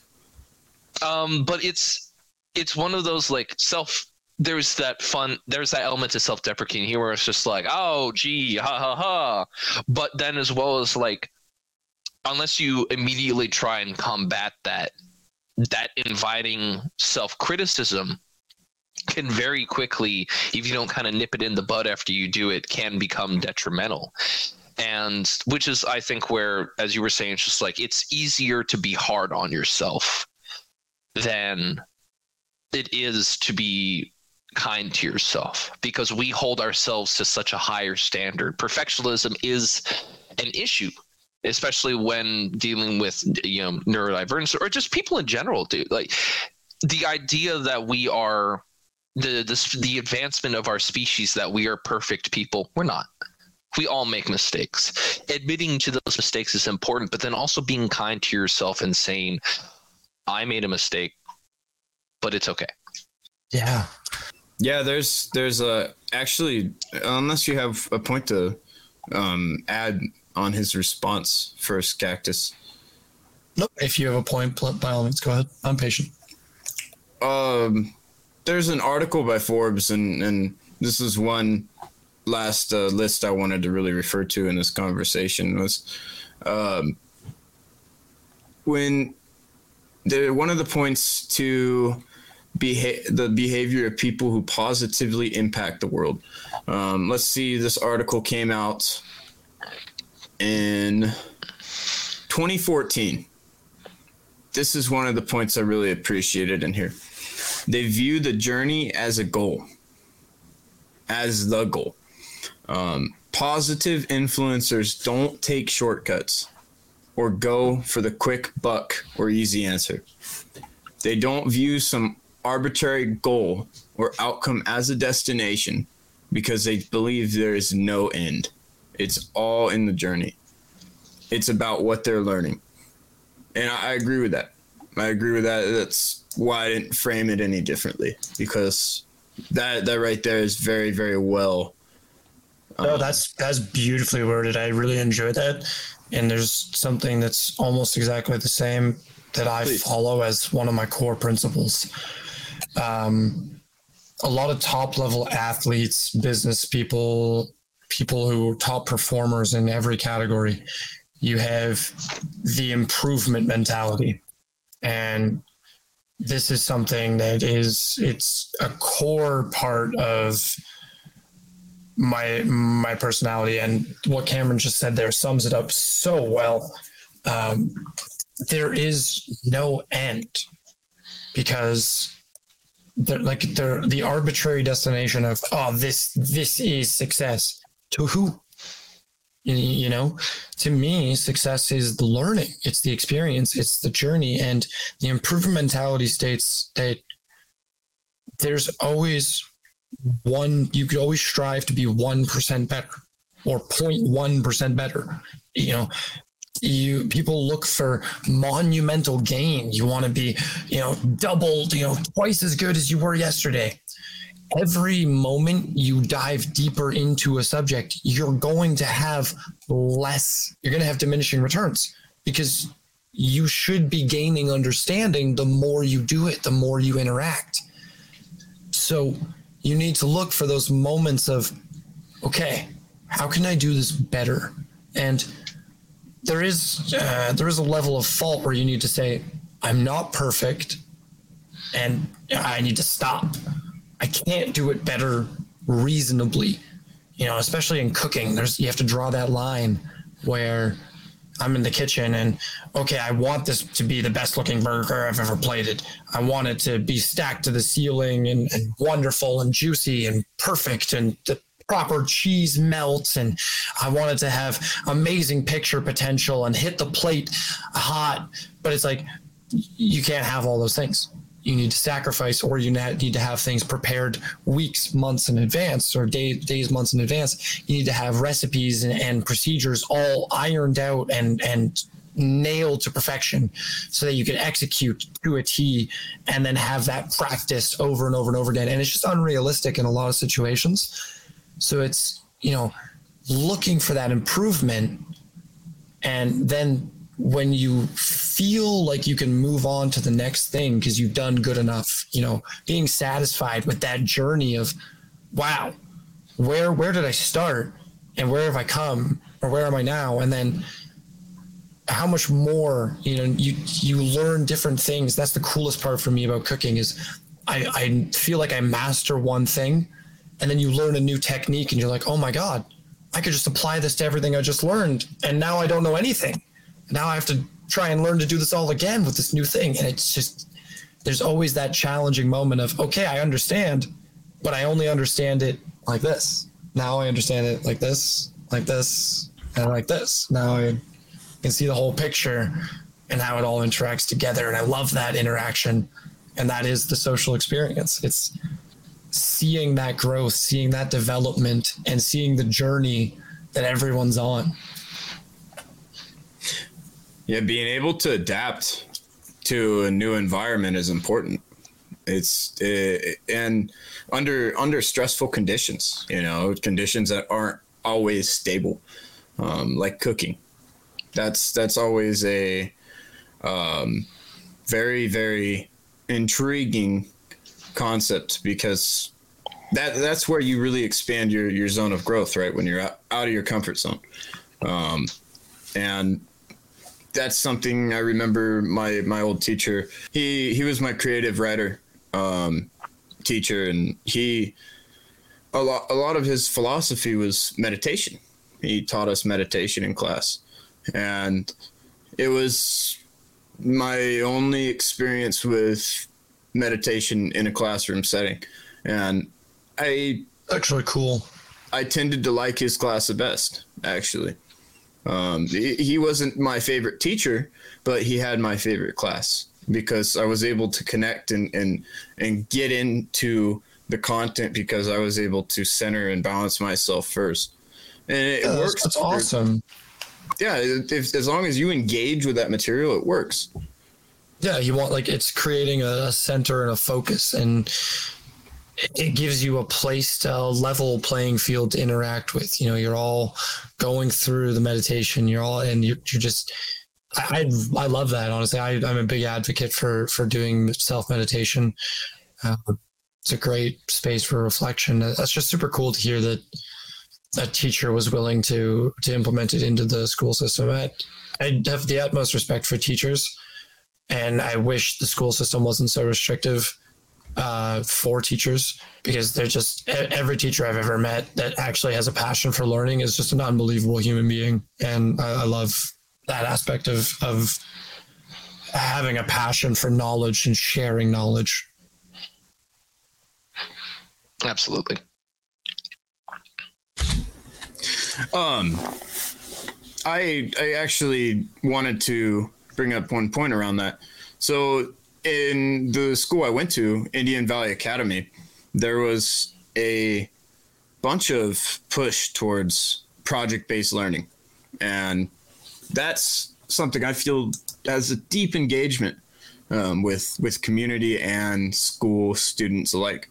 Um, and, and you know, outside of those two groups, I'm well, community. It's hard to get outside of that, but um, you know, it, there's different ways those dynamics can tie together, and I I really think that this is something we should stress on this episode that the the amount of positives from doing projects with others, let's just say, is is truly phenomenal. I mean, in the experience of learning and achieving something and making making steps towards um, something outside of your own bubble. Again something that's not just going to touch your life daily maybe some other person's life daily. That's awesome. You know that that's that's something you should be proud of. And and in society unfortunately we've we've put this um, idea out there that you know you always have to you always have to be humble. You always have to be patient. But there's there's also a flip into that. You can be proud in the work that you're doing, and you can um, be uh, active. You know, you don't have to be passive. You don't have to be patient all the time. There's a time and a place for everything. But yeah, Pride isn't always arrogance. Exactly. Exactly. Yeah. Um, and Patience and isn't always virtue. You know. I, I yeah, see what you're saying. yeah 100%. finding the balance man and and and being able to do a community project and successfully find that balance is a rewarding task. Um i have had plenty of projects where i that didn't happen. You know i started out the project oh i hate this i hate my group uh you guys don't want to you know you don't want to take this serious. Uh, but look at what i'm doing. You know i'm sulking in negativity. Um, am I really focused or am I am I trying to deploy someone else into a situation that their actions are obviously speaking louder than their words here on and how could I affect that? I can affect that by showing some action myself and, and engaging and hopefully inspiring people to, to want to engage more. There, there is one point uh, to because I, I have this article popped up here about um, project based learning, and there's a point here about cross discipline by design. Project based learning, and this this I quote: project based learning combines ideas and skills from different disciplines. Content is not taught in isolation. That's a key word right there. Is not taught in isolation. Phrasing. Um, students engage in robust experiences that help them explore how a very variety of disciplines work together, similar to learning how learning happens in the real world. And that's that's where the key the key connects, right? Where we're trying to get outside of the the school zone format into a real life format where your skills can be applied. And that's that's tough to understand. It's tough to wrap your mind around, especially if if you want to be something hardcore like a doctor or a lawyer. Oh, how do you visualize such a big, big road? Well, you, you visualize it by breaking it into sections and and working working one section at a time. Um, don't ask me. I'm not a lawyer or doctor. I don't know how hard that one is, but um, I, I know it's what I- expensive. from what I've heard, it's a, it's it's hard. Yeah, yeah, and and you know that that goes to show though, being in community projects, you're not only helping you, you're helping those scholars, you're helping other people in your community that are taking the time. You know, maybe maybe they want to drive on a clean road. Maybe you picking up trash for community service is helping that happen. Um, most people want a clean environment. I don't think there's many people that are going to complain if uh, you you choose to take time out of your day to, to pick up garbage in, in, natural environments. Um, yeah, there's there's plenty of ways to cause and affect change. Um, a lot of it is is environmental. I, I truly believe that it it has a lot to do with the mentality we we uphold. Um, even even if it is tough to to change that environment, it's never impossible. It should never really seem to be impossible. if I might actually be able to jump in here, um, I kind of want to pull from uh, from multiple different points here. For me, as far as sociability goes, um,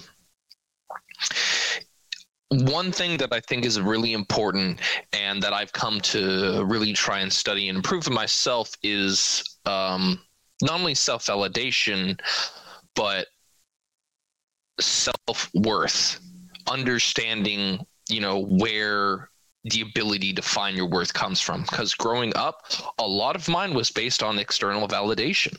Getting being able to actually have internal validation and take as you guys were saying take pride in your work take pride in the steps that you're able to do. Acknowledge your shortcomings. Um, there was a quote there was a quote that i ended up creating and i don't want to gaslight myself. I can't remember if someone else said it or if i took it and remade it. I can't remember. Anyway, when you keep going and you fail, the minute that you fail, realize that that is the furthest that you're able to go.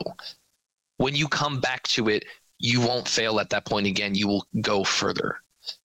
And it was it, for me, it's one of those like when you learn all you can learn within a certain period of time.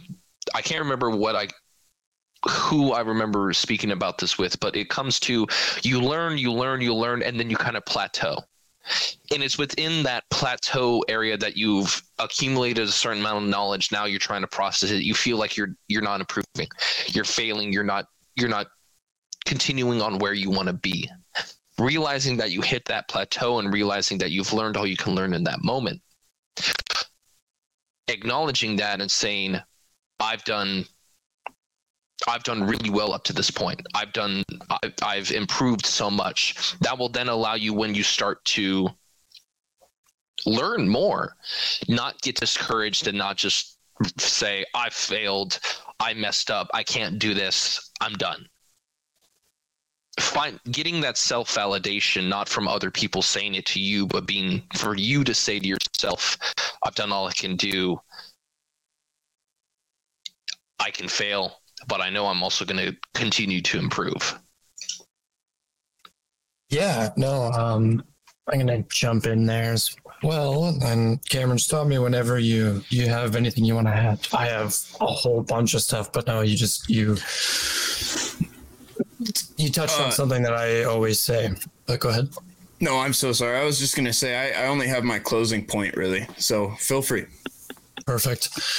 Um, so I'm just gonna refer to this and then so yeah, he said the value of, of failure, and that one really resonates with me. Um, I just had a really great title for a book that I've now lost, and eventually I'm going to write and forget about forget about writing, and then come back to months later, and then get angry about myself for not writing, and then eventually finish. But um, one one of these days I'll remember that title, but it's going to be something along the lines of the oh, finding success and failure is uh, is actually what I wanted, and I'm going to write that down because I'll never remember it again if I don't until I go to edit this, and then I'll forget it again. And the reason being, and this is part of the improvement mentality, as you were saying earlier, the the value one finds in failure is always greater than success. I could create amazing burgers all the time. And eventually I'm going to come to a point where I just think that I always create amazing burgers. Doesn't matter what I do. I, I could, uh, you know, poop on a bun and call it gold and uh, just think that that's, that's the best thing that there is. Um, but you need the social experience you need the interaction and you also need those moments of getting to that point where you grew you experienced learning and education and as you say you reach that plateau like i was touching base on earlier in the discussion where you feel as though you've learned all you can. You know, you feel, oh, I should be doubling my growth. You can't have that exponential growth when you've learned 98% of a topic. It's impossible.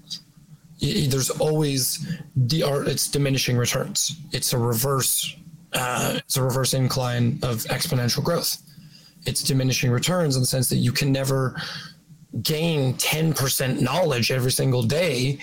You in 10 days you'd have 100% knowledge. That doesn't work. But also then you have to do compounding of 10% 10% of 10% is 1% um, so if you gained 10% every day by the second day you're only at 11% it's weird math but growth is such an abstract thing and have my point here one concept that I consider for growth is the initial expansion of the universe. No matter had to expand into something. And when you think about multiverse theory, you think about matter rolling up against the borders of a universe and eventually creating a doorway into a new space or pushing and expanding into new space.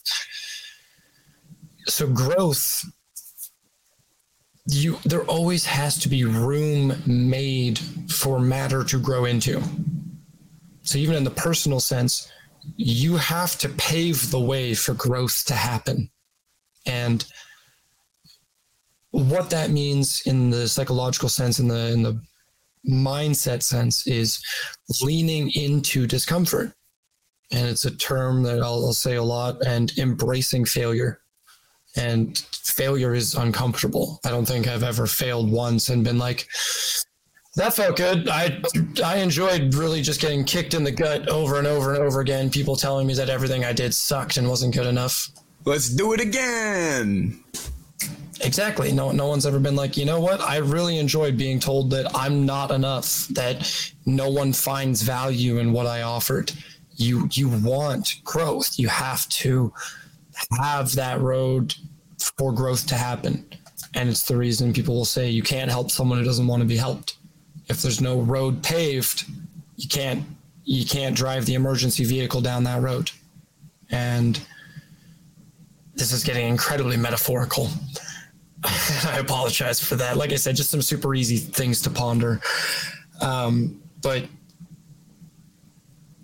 as as humans, we are no different than space time. We, we are beings of space time. We exist on that time stream, and our growth can't happen without expansion, without failure first to happen for us to understand what does and doesn't work. Because, and without other people around us, because I can do the same thing over and over again, and I'm going to think, wow, this is amazing. I love putting socks on my peanut butter sandwich and then someone's gonna come by and be like, "What the hell are you doing, man? That's the this is the weirdest thing I've ever seen in my life. Try putting jam on there." And you put jam, and you're like, "Oh my god, I've been doing it wrong the whole time. Socks are awful on a peanut butter sandwich." It's, it's a, a, very abstract example, and it's meant to be comical to, for uh, shift the discussion in a little bit more humorous direction. I was. I'll be honest. I wasn't expecting peanut butter and sock it's, it's, a great oh. combination. Try it if you haven't. Ben, oh, it's peanut butter and sock time. oh, yummy, yummy. have you steamed your broccoli? I apologize for all the children who have to eat peanut butter and sock sandwiches now. That uh, sucks. That's, I admit defeat. oh, Cactus, I was gonna say you're gonna hate me because when you were talking about expanding universes, my my mind went, "Oh wow, that's deep." But like, dude, what what is a door?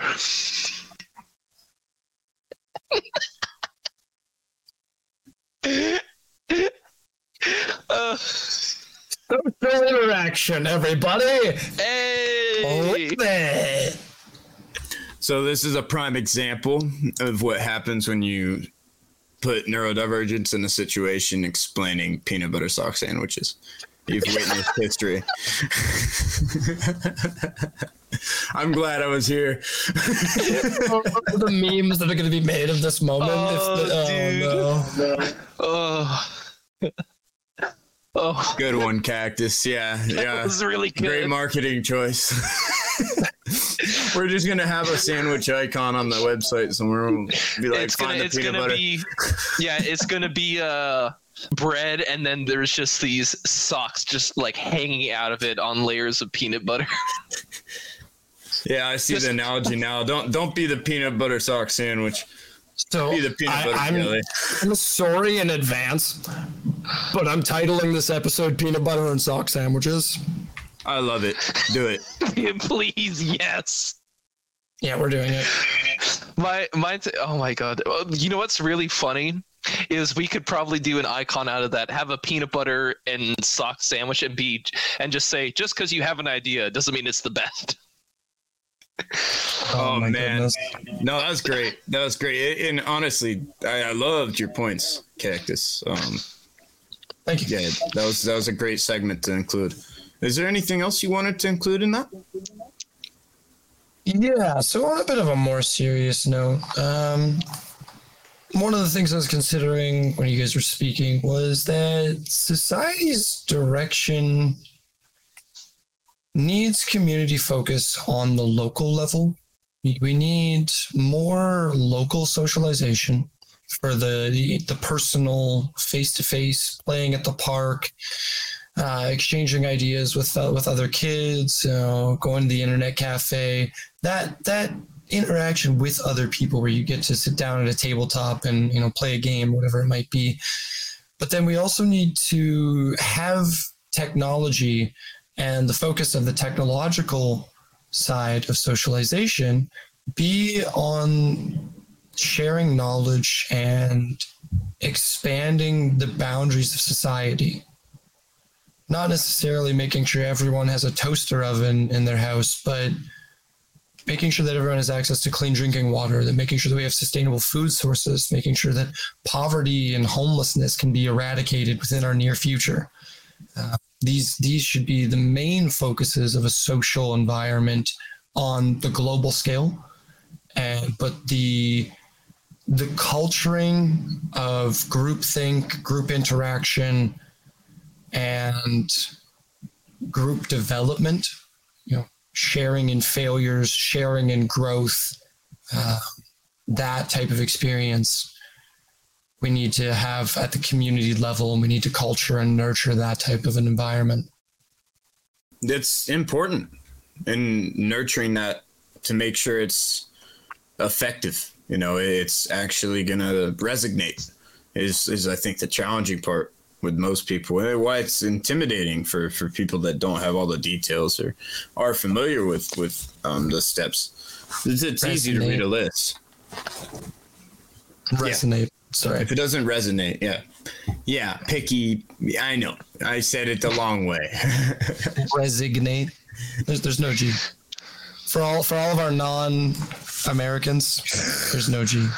Okay, okay. Resonate. Don't say the don't say the S the X in espresso and the G in resonate. Well, you know what? Some of us really do like Ringo Starr the best, and we really That's like the the g noise at the radio. You're, you're, allowed to be wrong. It's okay.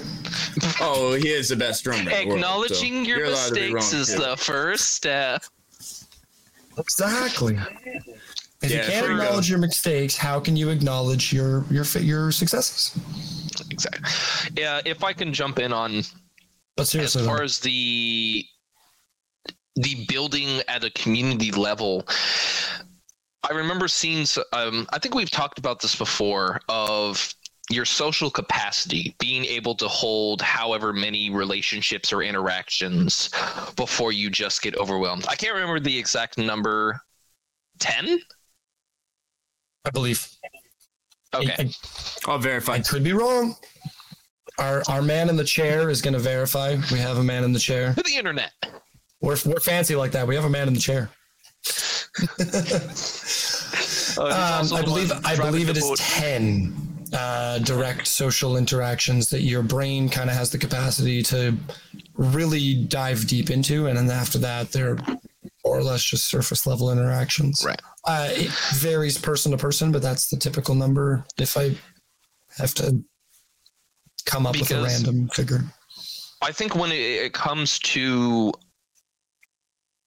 and I feel like this kind of can delve into like self value and the individual aspect, but breaking it down from a larger world perspective of oh there are all these issues how do we solve it how like how like if anyone were to bring up oh let's say poverty there are so many social layers and contributors to that where as a neurodivergent person, I am very easily overwhelmed when I'm trying to take into consideration because we, as Cactus and I, were talking about where you create different universes. You try to you try to think about a issue not just from the surface level but from the veins and the roots of it and try to get at what is causing this. There's so many people not only in the world but just even in even in a continent, even in a country or a state, it's there's so many people within one area. It's just like how do you how do i fix this? How do i communicate this to everybody? You can't which is why you know you have social media might be able to help with that to a point but that's a very surface level you can only interact so much with people. But as far as it like if you're talking about at a very community based level that's just how you you really bring about changes you have to talk to the people next to you. Sorry 10 deep emotional relationships 150 stable relationships That's okay. That's what and I, that I, is I the was. the number that tribes were typically based around. Okay, that makes more 150, yeah. 10 deep So- emotional connections, 150 stable relationships. What is a stable relationship? That's that's an interesting question in the social dynamic. think- what is a stable relationship? Yeah, we're not the stable relationship podcast, Cactus. Take the elsewhere. Uh, hey, hey, man. I'm I'm just trying to have like a healthy relationship with you guys. That's like, I don't know, I don't know what a stable relationship is, man. Um, What what what is stable, bro? but but truly, truly, I think that's a that's a wonderful question. And uh, let me write that down. Uh, what does a stable relationship look like? And we will get into that momentarily. But I want to uh, backpedal because Cactus had another thing he was going to say before Benjamin laid his points, and I wanted to make sure um you you had proper time to to speak your point. Aquatic.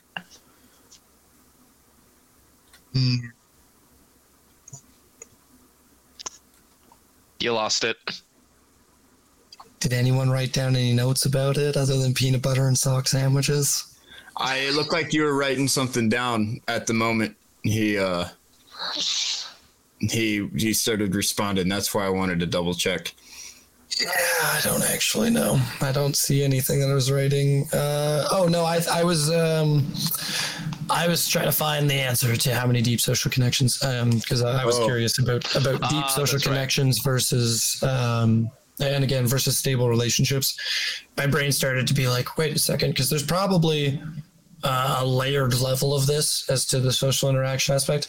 What do they consider a stable relationship? Is it like a friend that you touch base with every now and then? Like you you can in a town of 150 people, you can remember John the butcher and uh, you know Sally the shoe salesperson, or like is is that what they're saying? Like you have knowledge of them and their interactions on like a basic level, just a small talk level, and then on a on a deep interpersonal emotional level, you you have a much more limited capacity. I would assume because.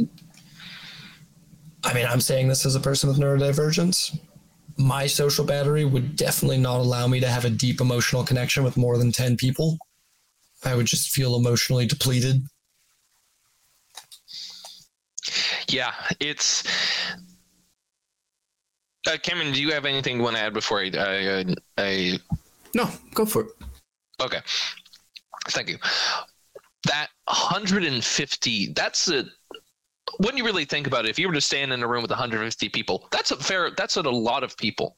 Not only is that a lot of people, that is a lot of people who have their own individual lives. Now, take that and spread it in accordance with oh you have your work you have you know people that you may game with you have you know people that you meet at the grocery store within the span of 150 people that's a lot of people that is you know a lot like even in the the neighborhood that you might live in there's so many people here that i've seen walk through the neighborhood no idea who they are. No clue. And within this neighborhood i can if we were to somehow establish a stable 150 re- commute relationship community who knows what could change? Who knows what kind of you know neighborhood improvements discussions uh, meetings uh, debates could happen but everyone is in their own individual house bubble living their own way That's actually kind of crazy to think about.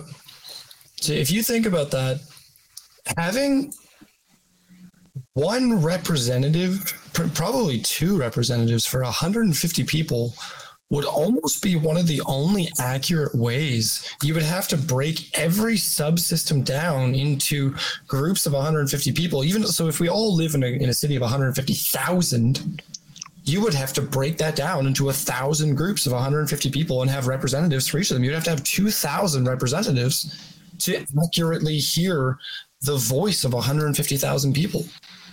and then to try and break down that 2000 because if you think about it if you have someone who is a representative of 150 people having to go and try to interact with another 150 people to try to create the connections made there and try to keep those established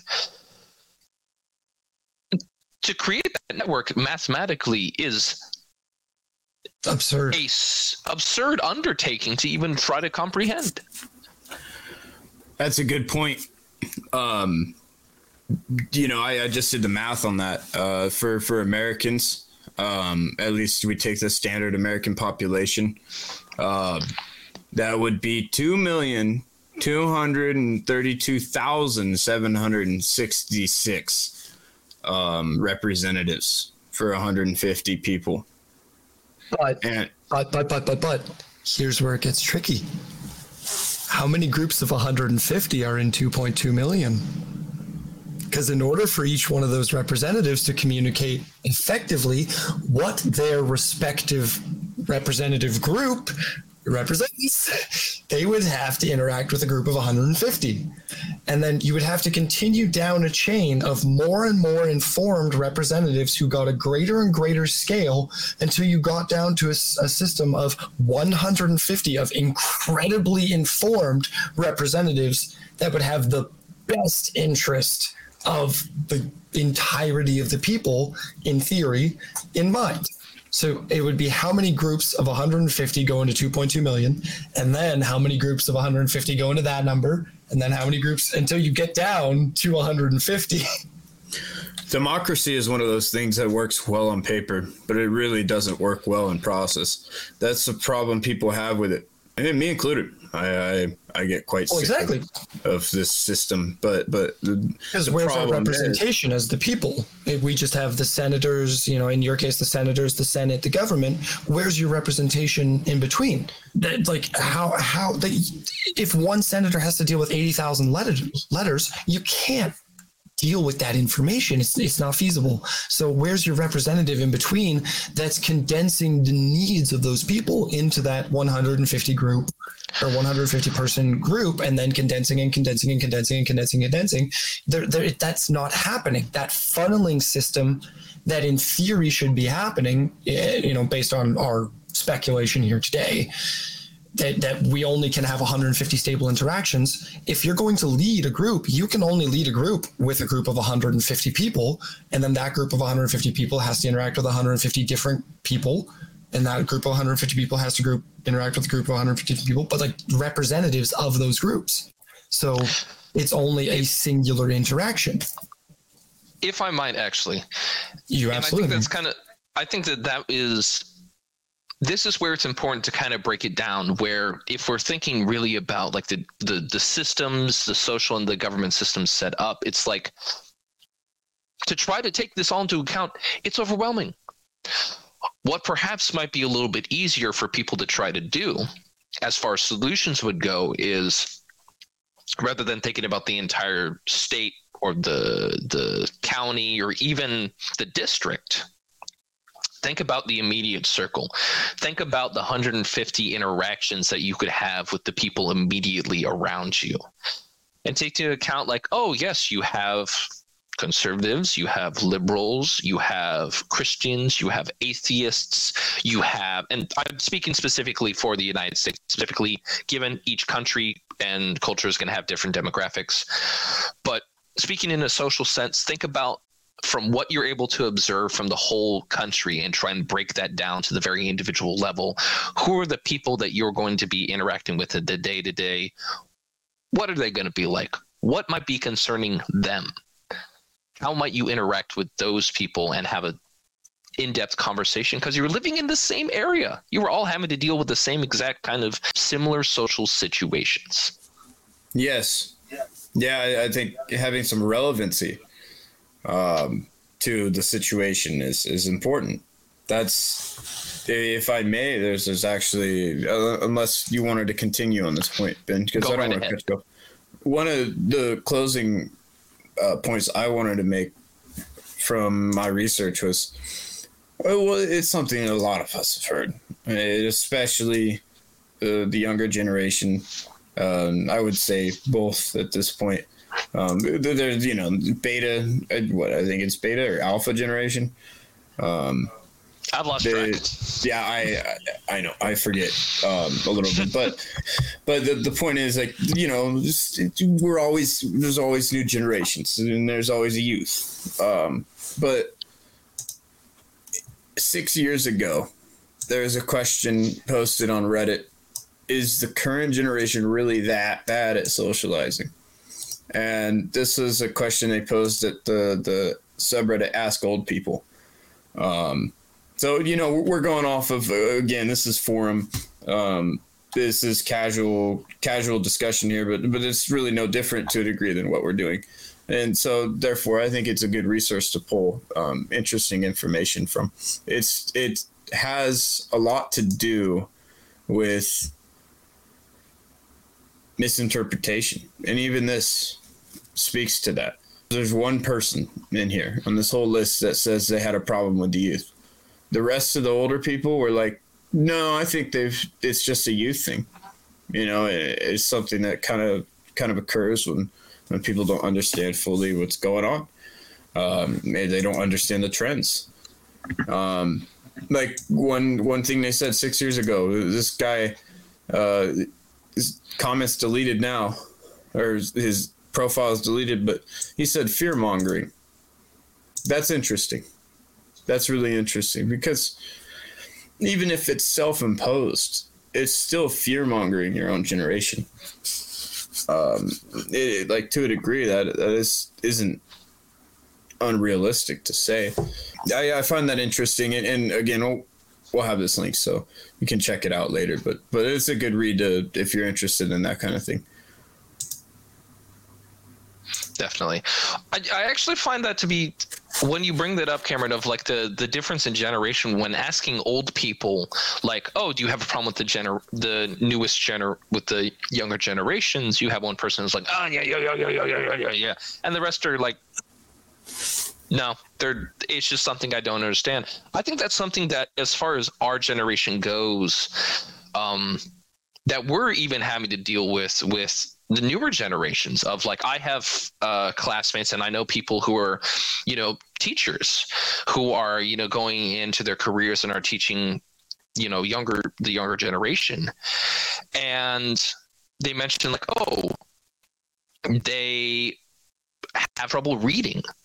It's the, our understanding and the depth to our ability to understand and interact with the younger generations it's somewhat limited. So we even though the views of older generations have of us we kind of are starting to hold similar of the younger generations. It's like if someone to say Skibidi Toilet to us that's the most like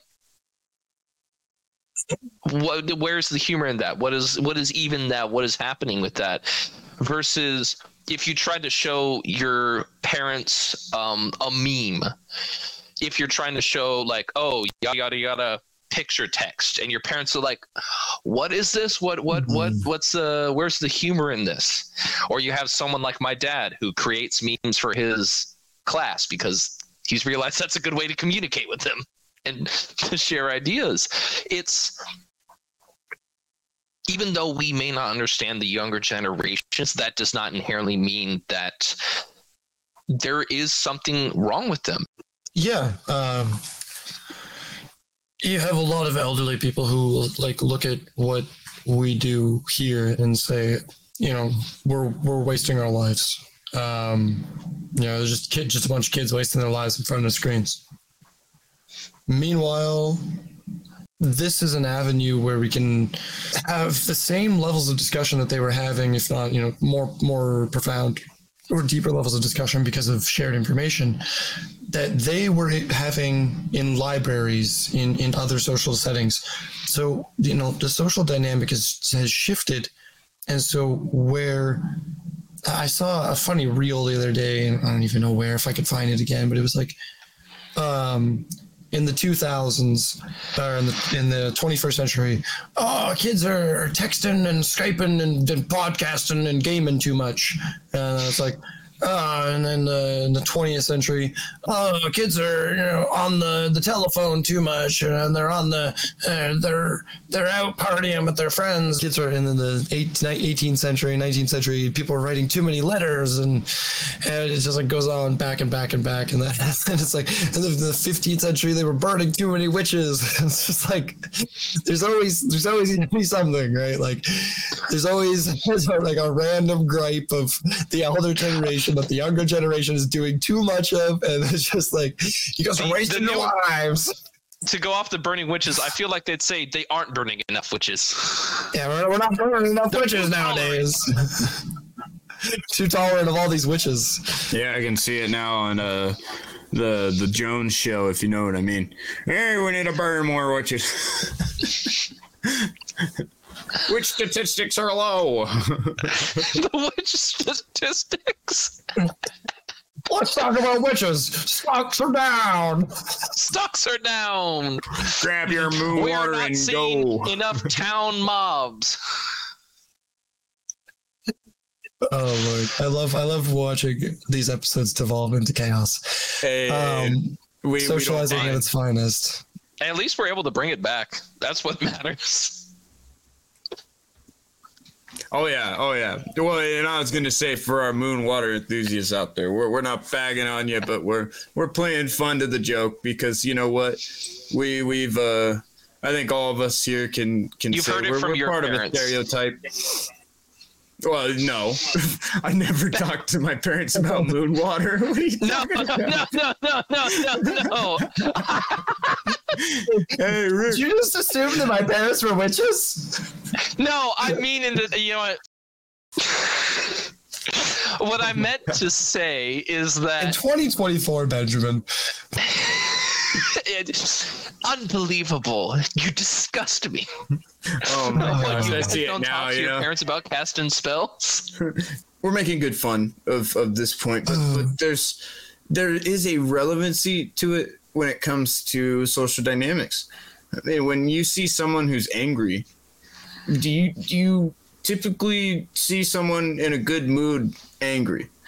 Um, you know, like there's there's social cues that you can teach yourself. I truly believe if you you take the time to observe or even in some cases write notes. I know for myself, even if it's physical and I connect physically with things, making sure you have a clear process, maybe a diagram of what you're trying to do. Visualize that.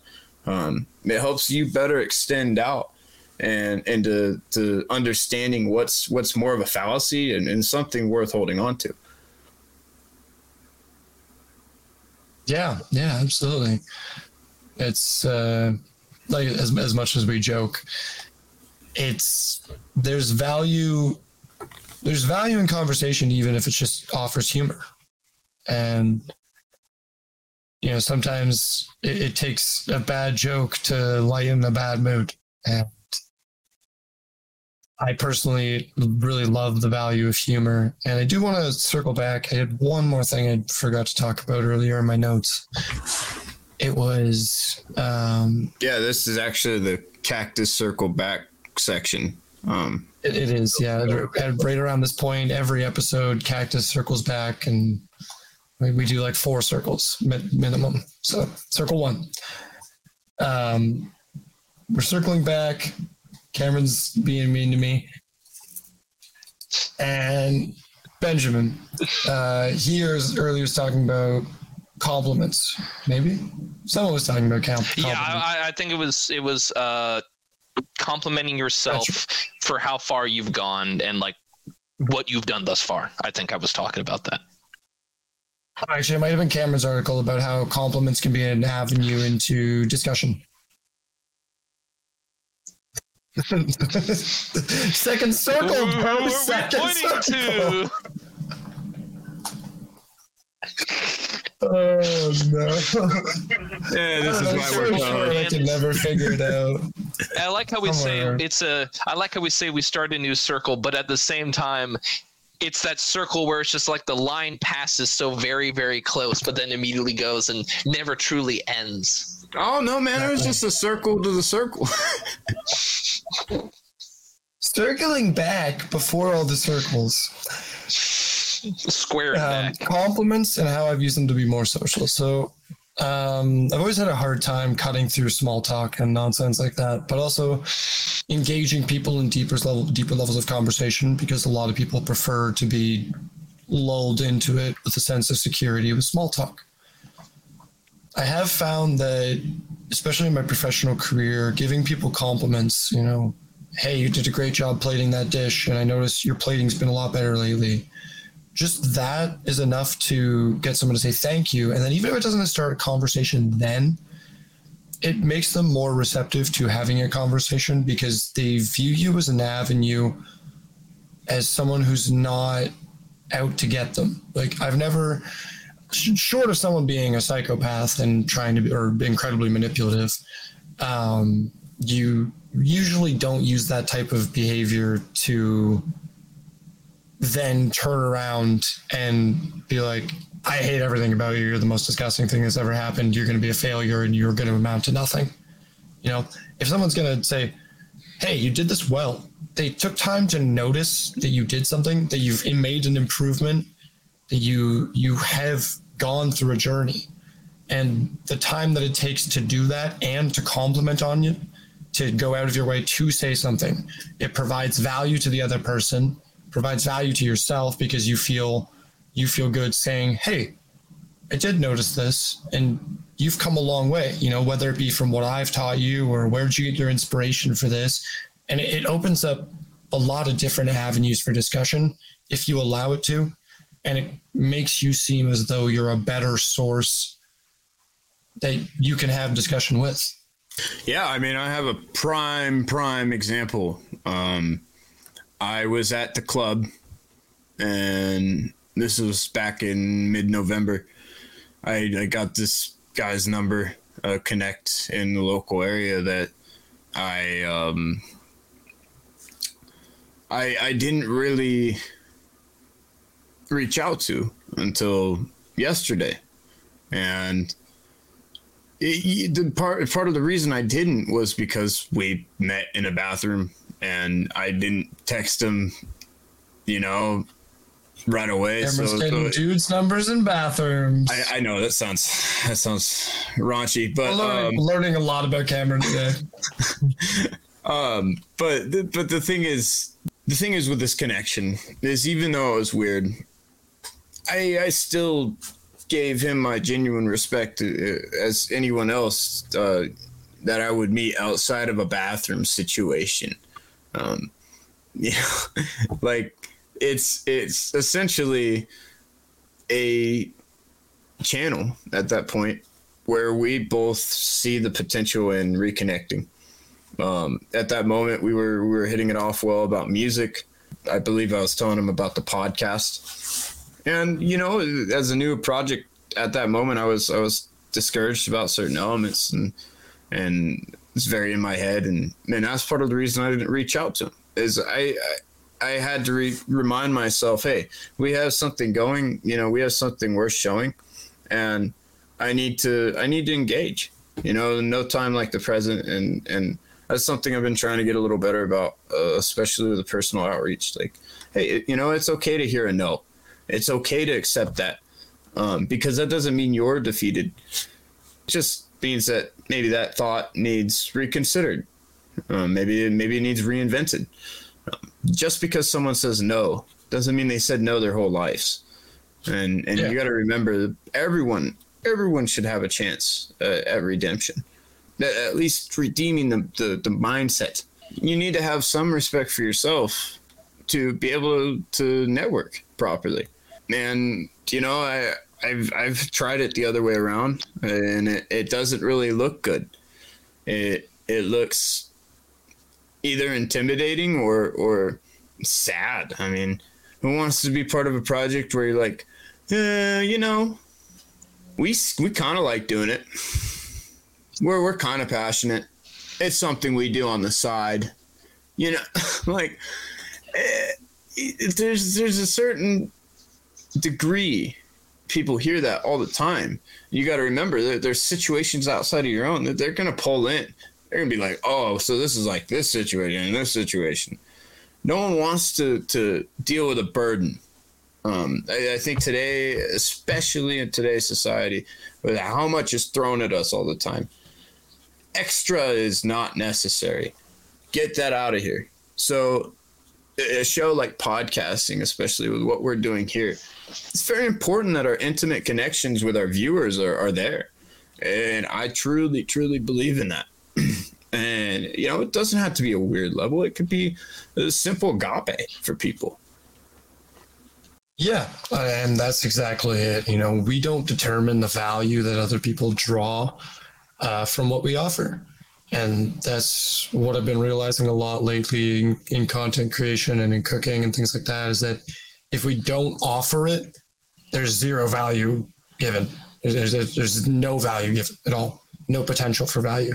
Whereas if you offer it and you, you present it as an idea and you explore it as a potential and you see it through, someone could view it and go, oh, they did this.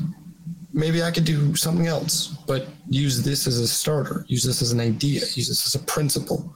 Or they made a mistake here. I know they did. And I can add to that and make their process better because it still came out great, but it could be even better. And then there's value, there's unseen value. So there's always opportunity to just present. And it's better to just present, get it out, and have have it be criticized because you're not perfect. You, you know you're not. So if someone's criticizing it, they're taking the time to tell you it could be better. And if you're just saying, ah, well, it in. no, it couldn't. I can't take your opinion seriously. I don't care if you're a three Michelin star chef. If you're saying your thing can't be better, you you're done growing. You, you know, you, you say, I know everything there is to know, and that's never the case. There is a reason why they say uh, you don't want to discredit discredit yourself. Um, I think that's literally the active form of of that. You know. If if I may actually, this is something that I've kind of discussed with another friend of mine when it comes to like uh, going on hikes and talking about this kind of stuff. For me, it's with me and my philosophy, Cameron, I don't know if you can talk with this and with your experiences of Stoicism, but for me at least, I don't call myself a Stoic. I call myself either, you know, I'm, I say I'm studying Stoicism, or I'm a uh, I practice Stoic philosophy and thought. I don't call myself a Stoic because in my mind, the minute that I say that, I have cut my, I have essentially said, I have done all that I can. I would, the way I think about it like this, I will be, I will consider myself a stoic when I'm on my deathbed and I can do no more to be a better person. When I'm at the very tail end of my life and I have, there's nothing more I can do, and I can look back and say, I have done everything I can to be a good person, to act in the betterment of others, and to be in to act in accordance with nature. And in that last moment, I say, yes, I am. I hope that I can get to that point. There may be a point where I, I die sooner and I don't have a choice in that. Oh, well. But in this moment, for me, I don't call myself a stoic because I feel that I there's always something more every day that I wake up there's something that I'm going to improve myself on. There's something that I can change to be better and that I can learn from. I absolutely understand what you mean. Like with today, you know, I um, with both my job and personal experience. Uh, the job is frustration at myself, uh, physically, but but the the other one, showing up late. I, I don't like showing up late. I I really don't. Um, it's something I've I've been bothered about with myself, and I I like to to work on that. But the the thing is, the reason I bring that up is, what if I quit? trying to be a stoic just because I, I fell. You know, I, I I think you can always strive to be that, but you can never fully honestly commit to saying that you are one unless you're someone parallel to Jesus Christ, you know, or where you're you're you're living that way, man. Like that's that's your that's your nine to five, like, um, and, and plus overtime. You know, like that's that's the kind of dedication that I am picture when I, I am picture a master, truly mastering um, philosophy, like Seneca. Seneca um, and uh, uh, Epictetus. Epictetus, yeah. Say, Epictetus, um, very different individuals. Very, very different individuals. The the core values that you can get from their lessons are identically powerful, in my opinion. I mean, I mean, it, just because I don't necessarily see the true potential of value in that philosophy, like nihilism. Nihilism is pretty off-putting, uh, but but there's look how many scholars refer to nihilistic teachings. There's value. It doesn't have to make all the most sense just because people and I'm gonna throw flat earthers on press here because yeah, I think it's silly. but that's a perfect example of something where it's been pulled out and it's been made into something, but also at the same time, looking from an outside, different belief perspective, you can still understand why they believe that. Like it, it just seems like misinformation from our perspective. That's why I say I'm going to call them out. From my perspective, that's misinformation.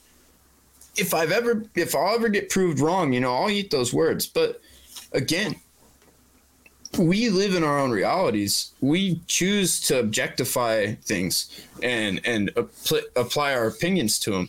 And I'm just being honest. That's that's that's a big part of our daily lives. If you don't think so, I mean, look around.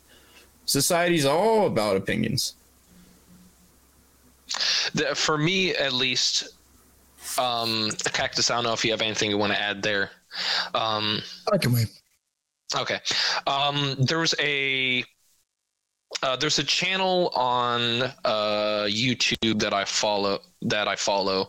Um, I'm trying to remember what it's. I can't remember the name of the channel. This person, he uh, they do shorts. He does shorts, and he talks about a lot of different stuff, and he shares his opinions. There are some things where I'm like, oh, I wholeheartedly agree on that, but then there's other things that he says, and I'm just like, what?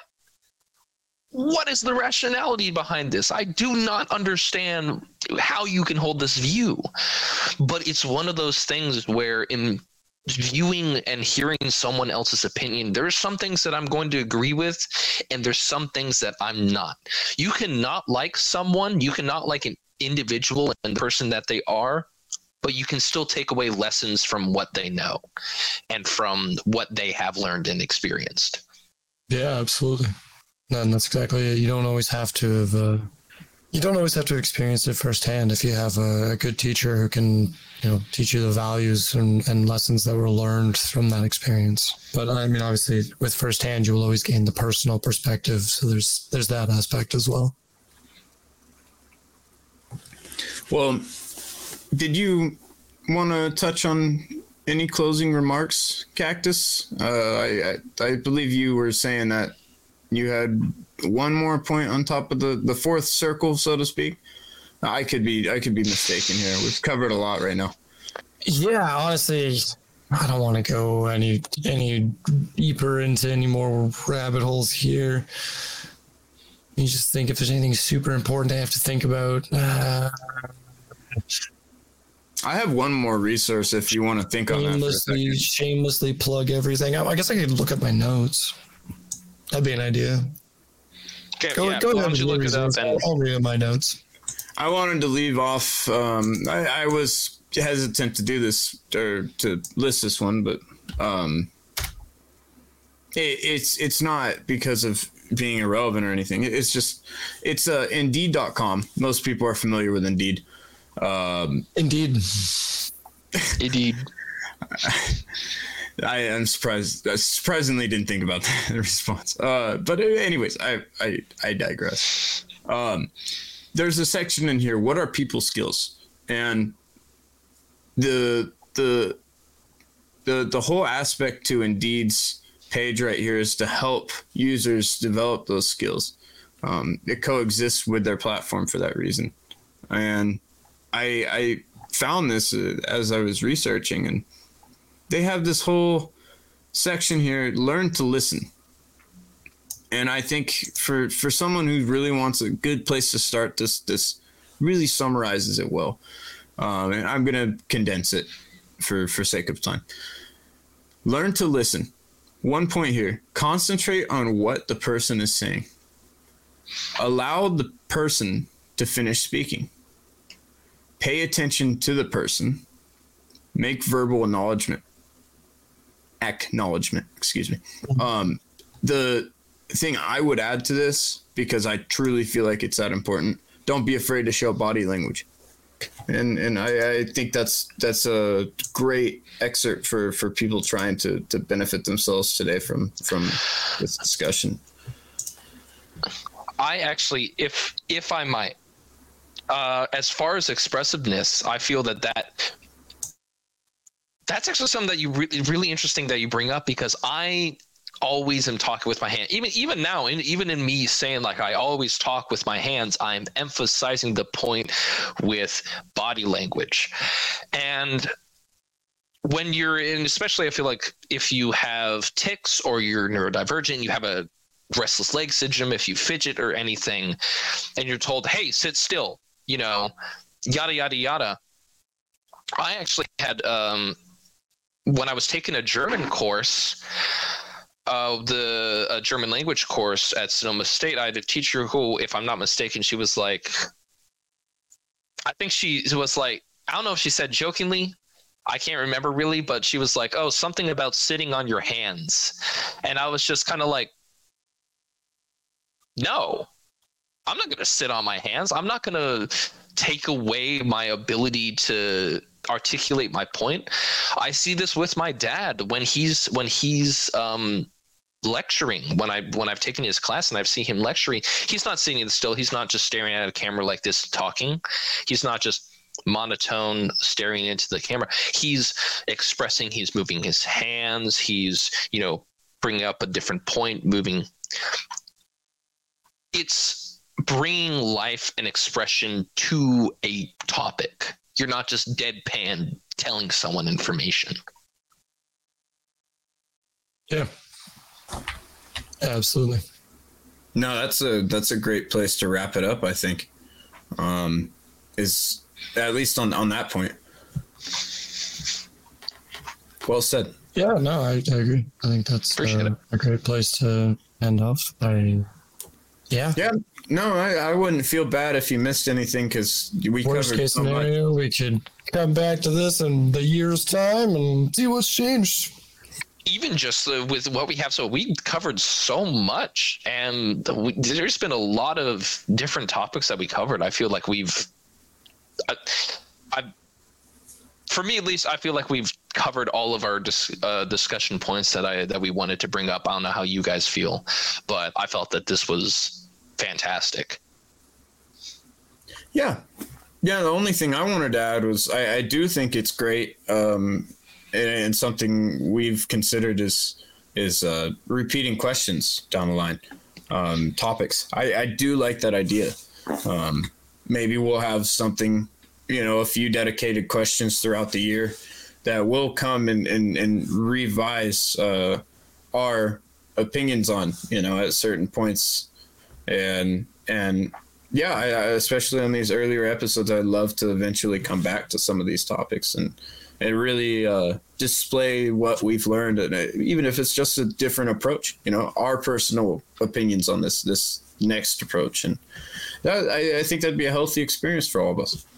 So I I, I look forward to seeing where this takes us and and what people think about this don't be afraid to comment. You know, we we, we really do pay attention and, and we look forward to reacting off of our community's input. And we, we, we want to be here for you guys as well. I really hope that this this show emphasizes that we're here to have fun. We're here to have fun too. And on that note, I would actually like to leave a couple of questions for our guests, uh, both through the YouTube community and through, I believe we could have the Spotify questions on each episode. So I'm going to like to pose a couple of questions for our guests. Um, what have been the most difficult aspects of socialization in your life? Bit of a doozy. And the the second one's going to be significantly easier. It's what what has been the most beneficial part of socializing in your life as well. So for me, it's been the ability to challenge my ideas and gain different perspective uh, to be able to to gain insight into the way that I think as well as the way that a, a group of people thinks and challenges ideas. So I like that aspect of it. So for for the viewers, what uh, what has been the best part of socialization for you, and then what have been some of the biggest challenges that you've experienced? Everybody's got something to share. Yeah, yeah. No, I I'm all for it, man. I I miss uh I miss things, you know, and that's that's why this show's so important to me. Is is it's helping to broaden my perspective, so maybe I can approach things a little better. But on that note, I I think uh, I think we're all suited to say this has been a great pleasure, and we're happy that you could join us on an intellectual, On an intellectual adventure. Good job, Good job, Benjamin. Ben. we're we're I keeping didn't that. realize that's what we were doing. I, I just I figured that's what he's doing. when He's like on. Ben's like, And I'm just sitting there, just. ah, You know what? You know what? We, no, we, we'll you know we'll, we'll we'll give you another try here, Ben. You, you get one more All right. try though, okay? All right. all right. Hey, Thank and you for on- joining us. Oh, Oh, I was just gonna lead so we could stitch it from the editing. Yeah, go ahead, go ahead. Go ahead. Hi, Kevin. Well, and on that note, we really thank you for joining us on an intellectual And Intellectual adventure adventure. podcast. Where were you guys? Where were you guys? I was, I was on. I was on. You're full of. sh- Oh, it's a delay. Okay, it's a delay. Oh my. Oh Okay. my god, whatever, whatever. Close enough. Close enough. Uh, we're Thank you editing for that joining out. us, Make it- Slade. make it added. It's been Thank you for joining us on today's intellectual adventure. Thanks, guys.